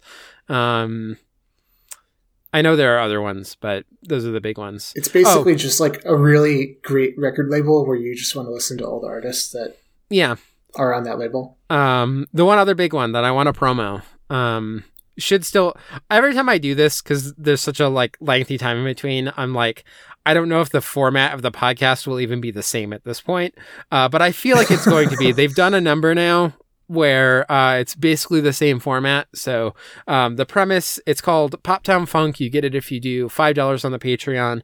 Um, it's Patreon only uh, and it is Autumn and Nora. They uh, roll a random Funko Pop, um, and then they have to watch or or consume some sort of media related to that Funko Pop. So um, so far there's been uh, they got Andre the Giant and they did Princess Bride.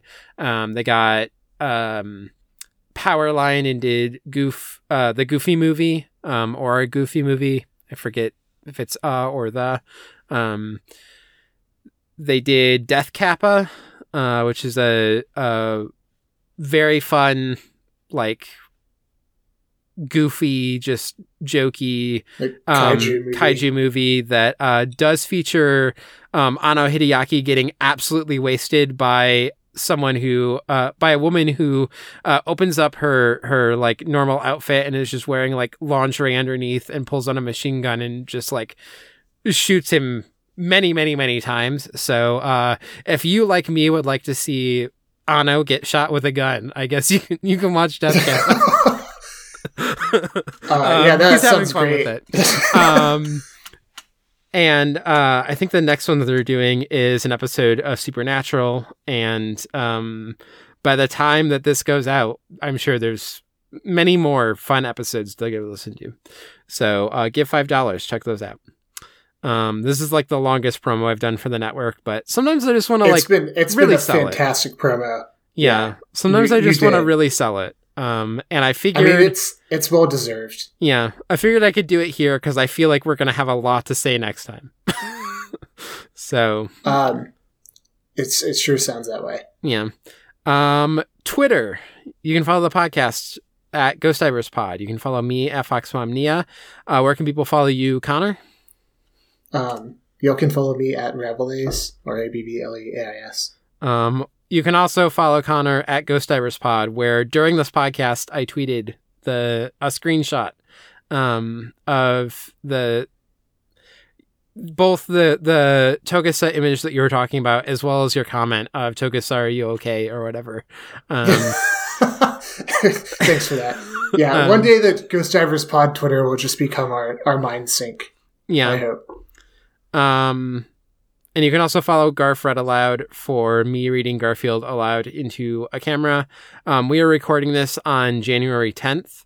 Um, and to celebrate the return of Garf Read Aloud, because I haven't done it for a little bit, um, I just, I had a little celebratory cake. So if you want to see what that's about, Mm. you can go watch, uh, the January 10th episode of Garf Read Aloud on at Was Garf Read cake actually lasagna? Um, that would have been good. If- Missed opportunity. If we, Missed opportunity. if we ever make lasagna, I will have to do um, our Garf Read aloud with some celebratory lasagna. Um, Emily and I do not make lasagna that often. Um, yeah, it's it's real. It's pretty big commitment. yeah. You know, Uh, maybe do you, just go to Olive Garden, just get some takeout lasagna from Olive Garden, and no one will know. well, I think so. Like literally tonight, like Emily made a, a ragu, um, which is like a, a meat sauce Okay. with like you know cheese and noodles, but like there's just an extra step where you have to like layer everything and then put it in the oven for like a while. And when you have a toddler that goes to bed at like seven seven thirty, um, Mm. the the time commitment for lasagna, um, Yeah, I guess lasagna it- is like an eight p.m. type situation. yeah. Like I guess we could like make it on the weekend where it'd be easier to start it earlier because we're not like at work. But um yeah, I don't know. Lasagna just is not a normal part of my life. Um that's that's kind of embarrassing for someone who has a Garfield well has a Garfield Twitter. the thing is that I, I don't really like Garfield. I like Heathcliff. Um I do eat ham somewhat regularly. Uh, I have schnitta most mornings for breakfast, especially during the weekdays, uh, which is um, it's like just what my German family refers to it, which I, I think it's like a German name for it. It's basically butterbrot, if people are more familiar with that as like a, a broader German thing. Is that but, another German name? um, yeah, it's just like the densest possible rye bread that you can imagine, um, and you spread some good butter on there. Um, so the the name Schnitta means like slices basically because it's like a slice of bread. Um, you if you have good butter, you can like literally slice it with a knife and then like put it on there and then just kind of like smush it into the bread a little bit. Um, Hmm. and uh, then what I do, I have a, a loaf where it's like a fairly large piece, so I cut it in half, and on one half I put meat, and on the other half I put cheese. Um, and often I'll do like a black forest ham, um, because I'm German as hell. Um, Mm. and then the the other side I'll do whatever cheese I feel like at the time. Um, and then I usually do cracked pepper. Um, and oh, nice. it's kind of like an open face sandwich where um, I'm not got a got a you got a wild card there with the the cracked pepper. Yeah. Um it it's like a very simple thing, but it's just like I don't my grandparents ate it all the time when I was growing up. Um and I kind of just associated it as like old people food. Um and then at some point I just started eating it because honestly it's like a very um it- it's a breakfast that like gives me a lot of energy and that like honestly is like you know fairly low calorie like this just like is easy to do i can eat it and then like keeps me going until lunch so um yeah i, I do that most mornings and in my family and i feel like this is pretty normal for like schnitta uh you don't put meat and cheese on it you don't put the the two slices together the one with the meat and the cheese into a sandwich um when like Autumn was was looking for apartments in Chicago, they spent the night. Um, and I made schnitta in the morning because I had work, uh, and they put it together like a sandwich, and I was aghast. Um, you don't do that with schnitta. Um, I allowed them to do it. I was not going to tell them to stop, but they did it, and I was like, "What is happening?" very that was that was What is that was very generous of you. yeah. uh, this goes against everything I know. Um, anyway, uh, do we yeah, want to end this podcast or your, casually insulting your heritage there? No big deal. yeah? Um, yeah, I think we I think we can end the podcast. Okay. Um, yeah. Uh, next time I'll talk about my breakfast. Um, Oh yeah. Wait. but Let's say bye, Got- everyone, got- and got- then. gotta have a cliffhanger to keep people coming back. Well, you know? So, do you want to do it next episode, or do you want to say bye now? We'll do the ending theme, uh, which again, still not as good as Lithium Flower. Um, it has its own Yeah, it's charm, but it's no Lithium Flower. Uh, we'll do the Rise is growing on me. I yeah. will say, Rise is growing on me. Um, it's catchy. uh, I don't like it quite as much, but it, it, it is it is a lot catchier. Um, Mm, so yeah, it's good. um, but yeah, do you do you want us to say bye now? People can listen to the the ending theme and then come back and you'll talk about your breakfast, or are we really saving it for for the next episode? Which Oh, we're we're saving it for the next episode. okay. Uh, that means for me, for it's going to be weeks because we're going to record Adolescence of Utena um, and the Utena question bucket in between. Um, Yep. Yeah, it will. Wow. That's you got to build suspense. Yeah. Hopefully you remember and this bit gets paid off. Make like a note now, Um, Connor. Okay, I will. As soon as we fin- as soon as we stop recording this podcast, I'm going to make a note. Okay. We'll we'll see how reliable that that is. B- bye, everyone. Bye. See you all next time.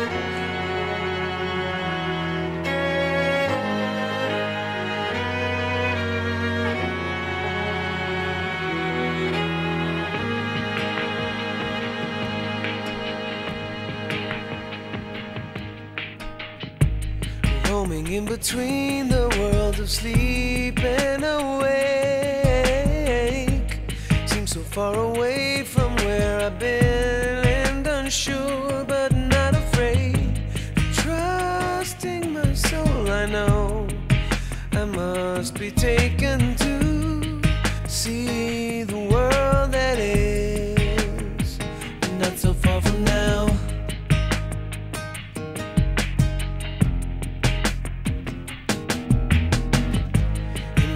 Imaginations come and sweep the shores of my mind, letting it be visions pass and emotions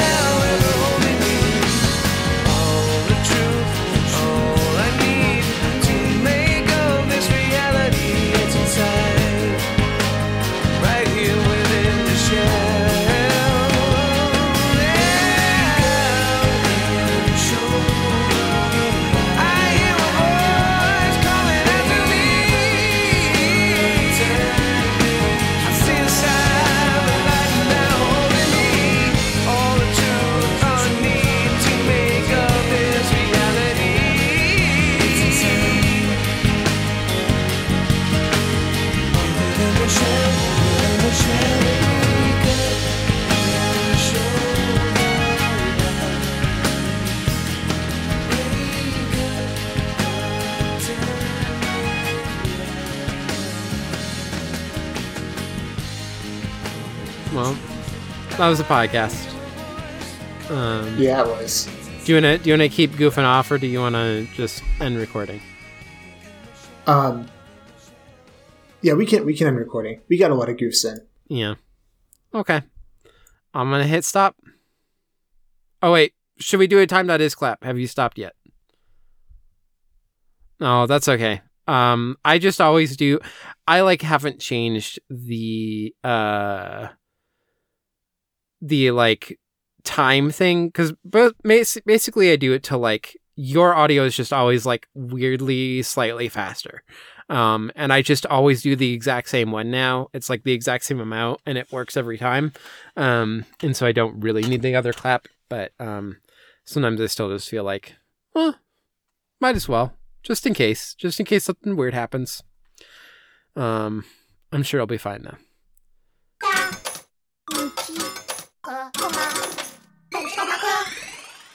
Okay, I'm recording. Okay. Um, do you want to do a clap? The one-handed clap isn't working because what we want is a really big line. Mm. So that we Maybe if you do it really close to the mic. Okay, I'm ready. Um, Okay, so we're we're- going to time that is. I'm just gonna clap. Connor's gonna say the seconds, and you want to clap when it's switching over to that. Um, we're gonna do You 30, Connor? 30 yeah, yeah, oh, 39. Nice. Okay. That was perfect. Can Emily just do all the claps from now on? Yeah. Gary, ready? Yeah, we're gonna. So you sent us uh, through the mail Mm. a 12 pack of. So you say ale 8, and I thought it was ale 8, but it says at the top here. It's ale Alien 8 one. and then I noticed that it's ale 8, and then there's a little 1. Yeah, but Yeah. I'm ignoring. I'm choosing to ignore that one. It's But just. does an eight. everyone just say ale, say ale 8? Is that just. Oh, I have no idea. It's This is like Kentucky or something? yeah, it's a Kentucky thing. Um, I think people say ale eight one, but to be honest, I've never been in a conversation like with anyone from here about this beverage. So I don't know how the locals refer to it. I've only ever talked about it with people who are like not from Kentucky or Cincinnati, which is basically Kentucky. It's one of Yeah. the ingredients, Mitch McConnell. I don't think so. Um, I, I, yeah, I would not have purchased it if if it were. Yeah. Um, Um, okay.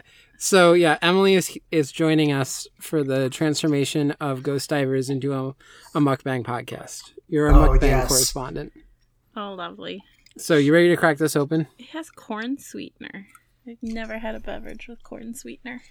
Okay, ready? Oh yeah, it's it's got all kinds of stuff in there. We got two distinct.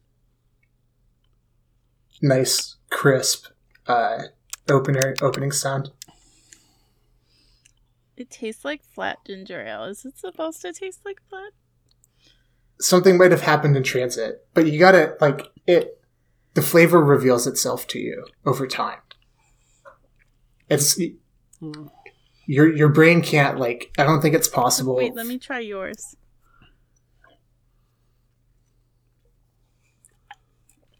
How, how's mine? Oh my god, I think mine's flat. Yours is just flat. Yeah, yours went flat. Oh no! I was like, this is very disappointing. We're off to a little I bit was of a like, rocky it's not start like the here. most because because That's why- So a that's thing why I with said 12. Vernors, a thing with Vernors is when you when you crack it open, it's like so intensely carbonated that you go to drink and all of the ginger shoots right up your nose, and it's part of the medicinal quality. You'll start. it's that like yeah, you start coughing from just like the vapors going up your nose. Um, this does not have that intensity of No, it does not. yeah. Yeah. It's a lot more subtle. There's like a little bit of ginger. It's like you took like a, a Sprite or a Sierra Mist or something and you just gingered it up a little. Mm-hmm. Yeah, Yeah. pretty much. Well, I'm not going to drink this because it is flat. So I'm gonna go dump it. Unless you want to. Unless you want to drink it. You can leave it. I'll Okay. figure I'll see if I drink it or not. Okay. We'll find some use for it. I mean it. it's already flat. It's not gonna go more flat. I just So, um, I just noticed that on the so there's a thing on here that says the uncommon can.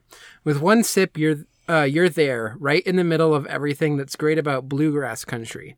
The free spirit, the thirst for something beyond the ordinary, and a trek off the beaten path.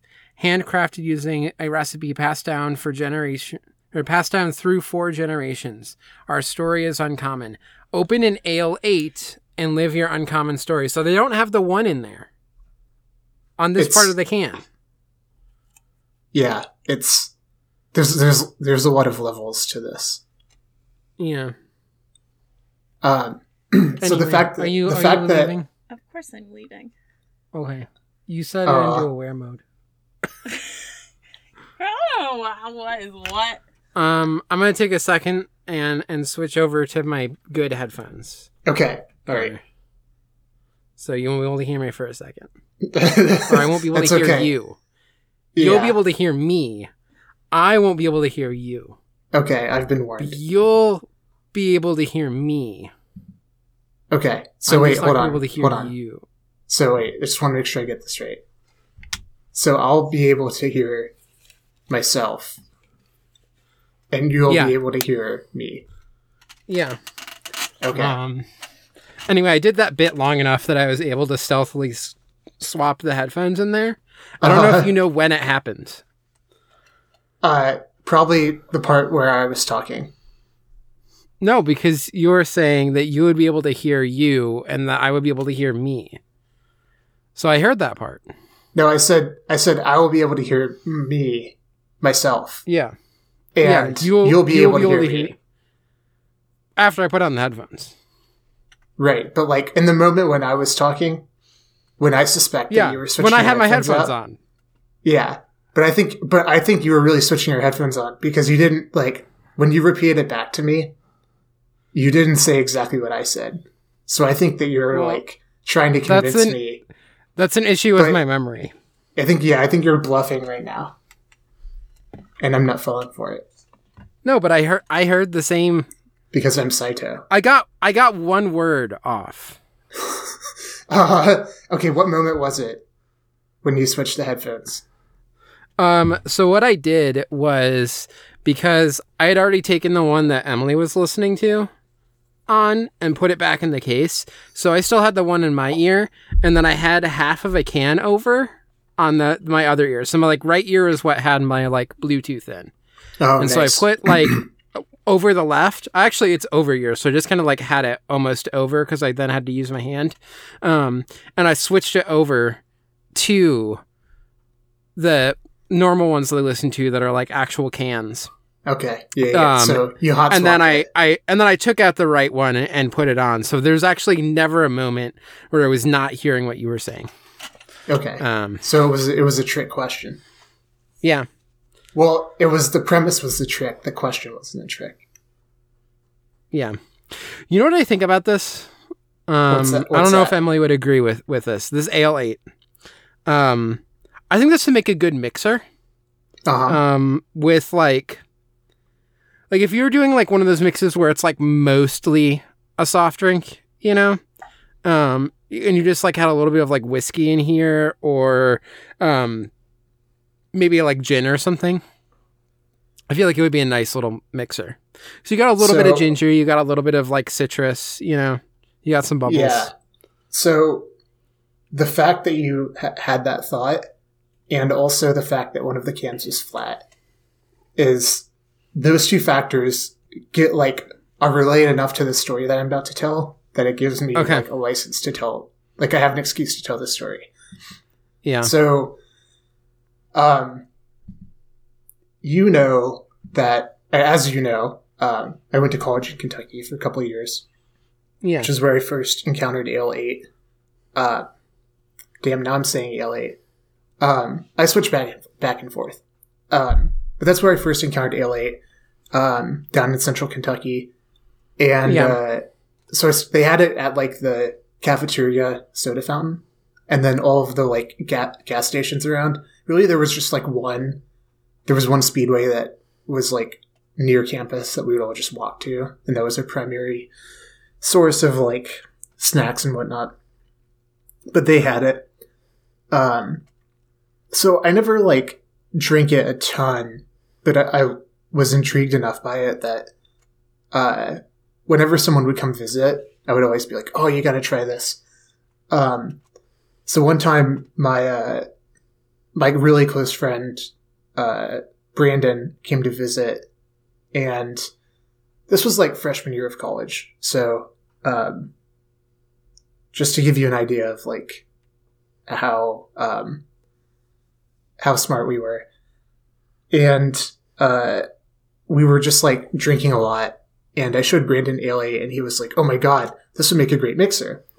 Um, so what we did is we went to the gas station and we bought like, because this is like the smartest plan we could come up with for some reason. Mhm. Um, we bought one of those like giant, um, big gulp like you know the giant like thermos that the gas station sells Yeah. and it's like you know whatever whatever quantity you know what i'm talking about. And then you refill it Yeah. for like three cents once you buy the thermos. Um so we bought one of those and we just filled it up completely with ale 8 and we were like oh yeah. So for the next five days this is this is going to be our supply of ale 8 um for like Yeah. all of our mixers. Um and then we got it and like threw it in my mini fridge. And then of course it went flat and just became like extremely disgusting. And we pulled it out i think like two days well and we didn't even use it right away. We pulled it out like two days later and then we like started trying to drink it and we were like oh my god this is fucking terrible. Uh, and then we just dumped it all out. Um, so yeah uh, that happened. Uh, but I, I still like LA, like in spite of that. yeah. Um, I always felt like it was kind of a. Uh, it has kind of like a cream soda vibe to me, um, like a very slight like cream soda vibe mixed with like a ginger soda, and then it has some like citrus elements in there. Yeah. Um, it's just a really weird mix. Um, so you know, I've always, I've always enjoyed it but maybe maybe that's just me. yeah. Um. In all of Kentucky. Yeah, it's a nice it's a nice soda. Uh it's not it doesn't feel like the role of Vernors. Like again, like Vernors has a medicinal quality to it cuz it's just like such a strong like ginger and barrel aged flavor. Um and then again, you crack it open and it is so fizzy and it just goes straight up your nose when you try and take that first sip. Um and yeah, like most people will like cough the first time they try and drink it. um Yeah, That's yeah. great, though. is not quite as much of a like gut punch as Vernors is, I think. mhm. Um, but you know, it's. I hope it grows on you because the flavor has, you know, Because I have a 12 Several- pack of it. yeah, you have a twelve pack of which, like, you know, probably only half are flat. Um, yeah. So, yeah. But also, like, it does grow on you a little bit. Sometime in the future, you're going to be like, it could be like a year from now, could be 10 years from now. You're going to be like, you know what? I want some LA. Yeah. Um, Allie was unsure if she had had this before because when we first moved to Chicago and we lived on the south side, um, there was, we had to like drive a little bit to get to it, but there was this, uh, like kind of grocery store, but it just had like a large section of like beverages. Um, like I would say like a good third of it was just beverages. Okay. Um, and so there's just like a lot of weird beverages that like I don't know why they stocked all of this. Um, and so she's like, I think because they had Cheerwine, which is like I Yeah. you don't see very often. yeah, we um, had cheerwine in, uh, in the cafeteria along with Yeah. Um, and so I think they also had ale eight, um, along with like a bunch of other more regional soda stuff. Um, and then that's also where we got Champale. Um, I've never heard of it. which is uh, the champagne of malt liquors. Uh, it sounds good. Um, it was actually it was it was surprisingly um like if you are are getting a malt liquor and you want to romance someone, Champale is the one to get. Okay. I will say that. Um, I guess that's a scenario that probably happens sometimes. Yeah. So um, it's it's a it's a romancing bottle of malt liquor. Okay, so Um, it's like it's for sharing. Or you could both have one, but you're still romancing with it. Right. But, but you Um, both have to be drinking it, or else it's Yeah. just it's it's Yeah. like it's not romantic. It's repulsive if only one person is drinking it. It just completely flips. Well, I think it would still taste fine, but like if I if you're alone and you're drinking malt liquor, I think you want a different vibe than Champale. Whereas Yeah. if you are on a date with a special someone and drinking malt liquor, that's a different vibe that Champale will, will really easily um, slot into. I guess it is it's brewed with yeast that is more commonly used in wine fermentation. So um, Okay. it does have a little bit more of like a, a sparkling wine taste to it. Um, okay. That sounds pretty cool. Yeah. Maybe I'll uh, Um, maybe I'll check that out next time I'm uh, in the grocery store. See if they have that. yeah. I don't know what what region that is. If it is like a regional thing or not. Um, yeah, I don't know. I'm just gonna I'm gonna look it up. Um, Um, che- Cheerwine is a North Carolina thing, right? I think so. Okay, that's what I Um, thought.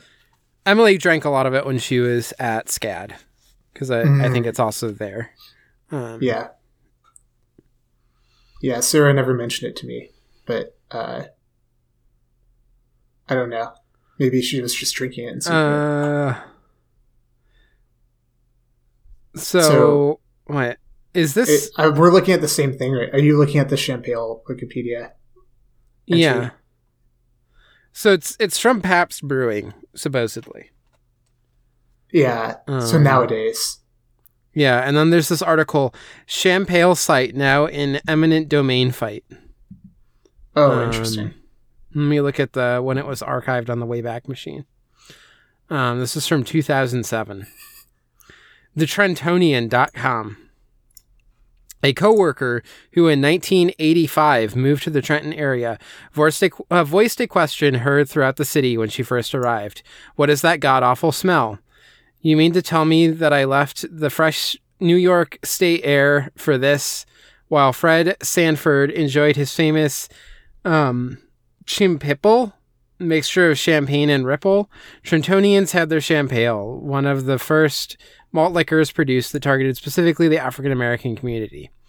Uh, blah blah blah. Oh, apparently, um, this like had some campaign that that predated the the infamous or um, famous Billy Dee Williams, "The Power of Colt 45." It works every time. Um, I don't know if you've seen those ads. I have not. Um, anyway, I guess this is specifically about the smell from the distillery or something. Yeah. Um, I thought it was going to be about the website for Champale. okay. Um, Yeah. So it looks like it started in New Jersey, yeah. which I, I guess I could I can see that. Um. Anyway, do you have any other opening bits? This is the main one that we have planned. No, I was so I was so just like heavily anticipating the ale tasting that I just Yeah. didn't think of any other bits. Um, I'm sorry it uh, I'm sorry it let you down a little bit. It's okay. We we don't need to do uh bits all the time. Do we want to Oh, I'm do sorry the ale let you down. The alien is fine. I I mean I guess I've only got the flat one. But um I'm double checking because I once again think that I didn't uh decide who is doing which one, but I think it'll be fine. Um Oh, you're getting episode 17, but that's fine. I'll interject about the part that the synopsis just completely skips over. Um, Oh, okay. Yeah. Were Um, you aware of the moments that I hate in the, these episodes? Yeah, yeah, the moment where um yeah. Well, maybe we can talk about Hmm. on the on the actual uh you know, on the pre on the pre-credits uh episode. Yeah. Uh, shall we get this started? I think so. Okay.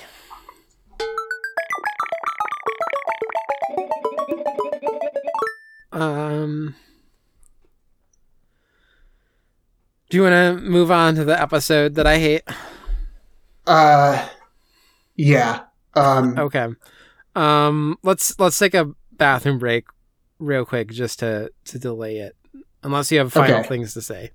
no, I know. Yeah. It's we we can delay it. You can um Give give me one Just- final little gasp at yeah, Avoiding just go this. like just go punch the punch the wall a few times.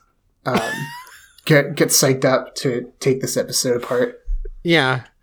Just my Um, favorite episode. I love this episode so much. Um there's nothing in it that's just weird and bad in a like bad anime way that I just expect this series to not do this weirdly. Anyway. Um Yeah. Okay, bathroom break. yeah, I'll be back. Okay.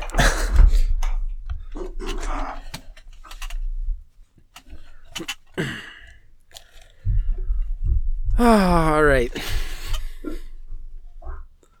I'm back.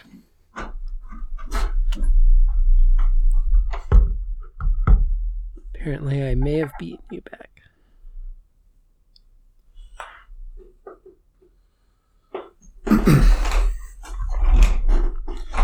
Okay, I'm back. I beat you back? Oh. Well, I did have to refill my um, water filter and pour more water. Oh. You had to refill your supply of ale 8. no, unfortunately, I, don't have any ale 8 on me. Um, I should have bought some so we could drink it together. It was A kind of tragedy. missed opportunity. Um, okay, you ready? Yes.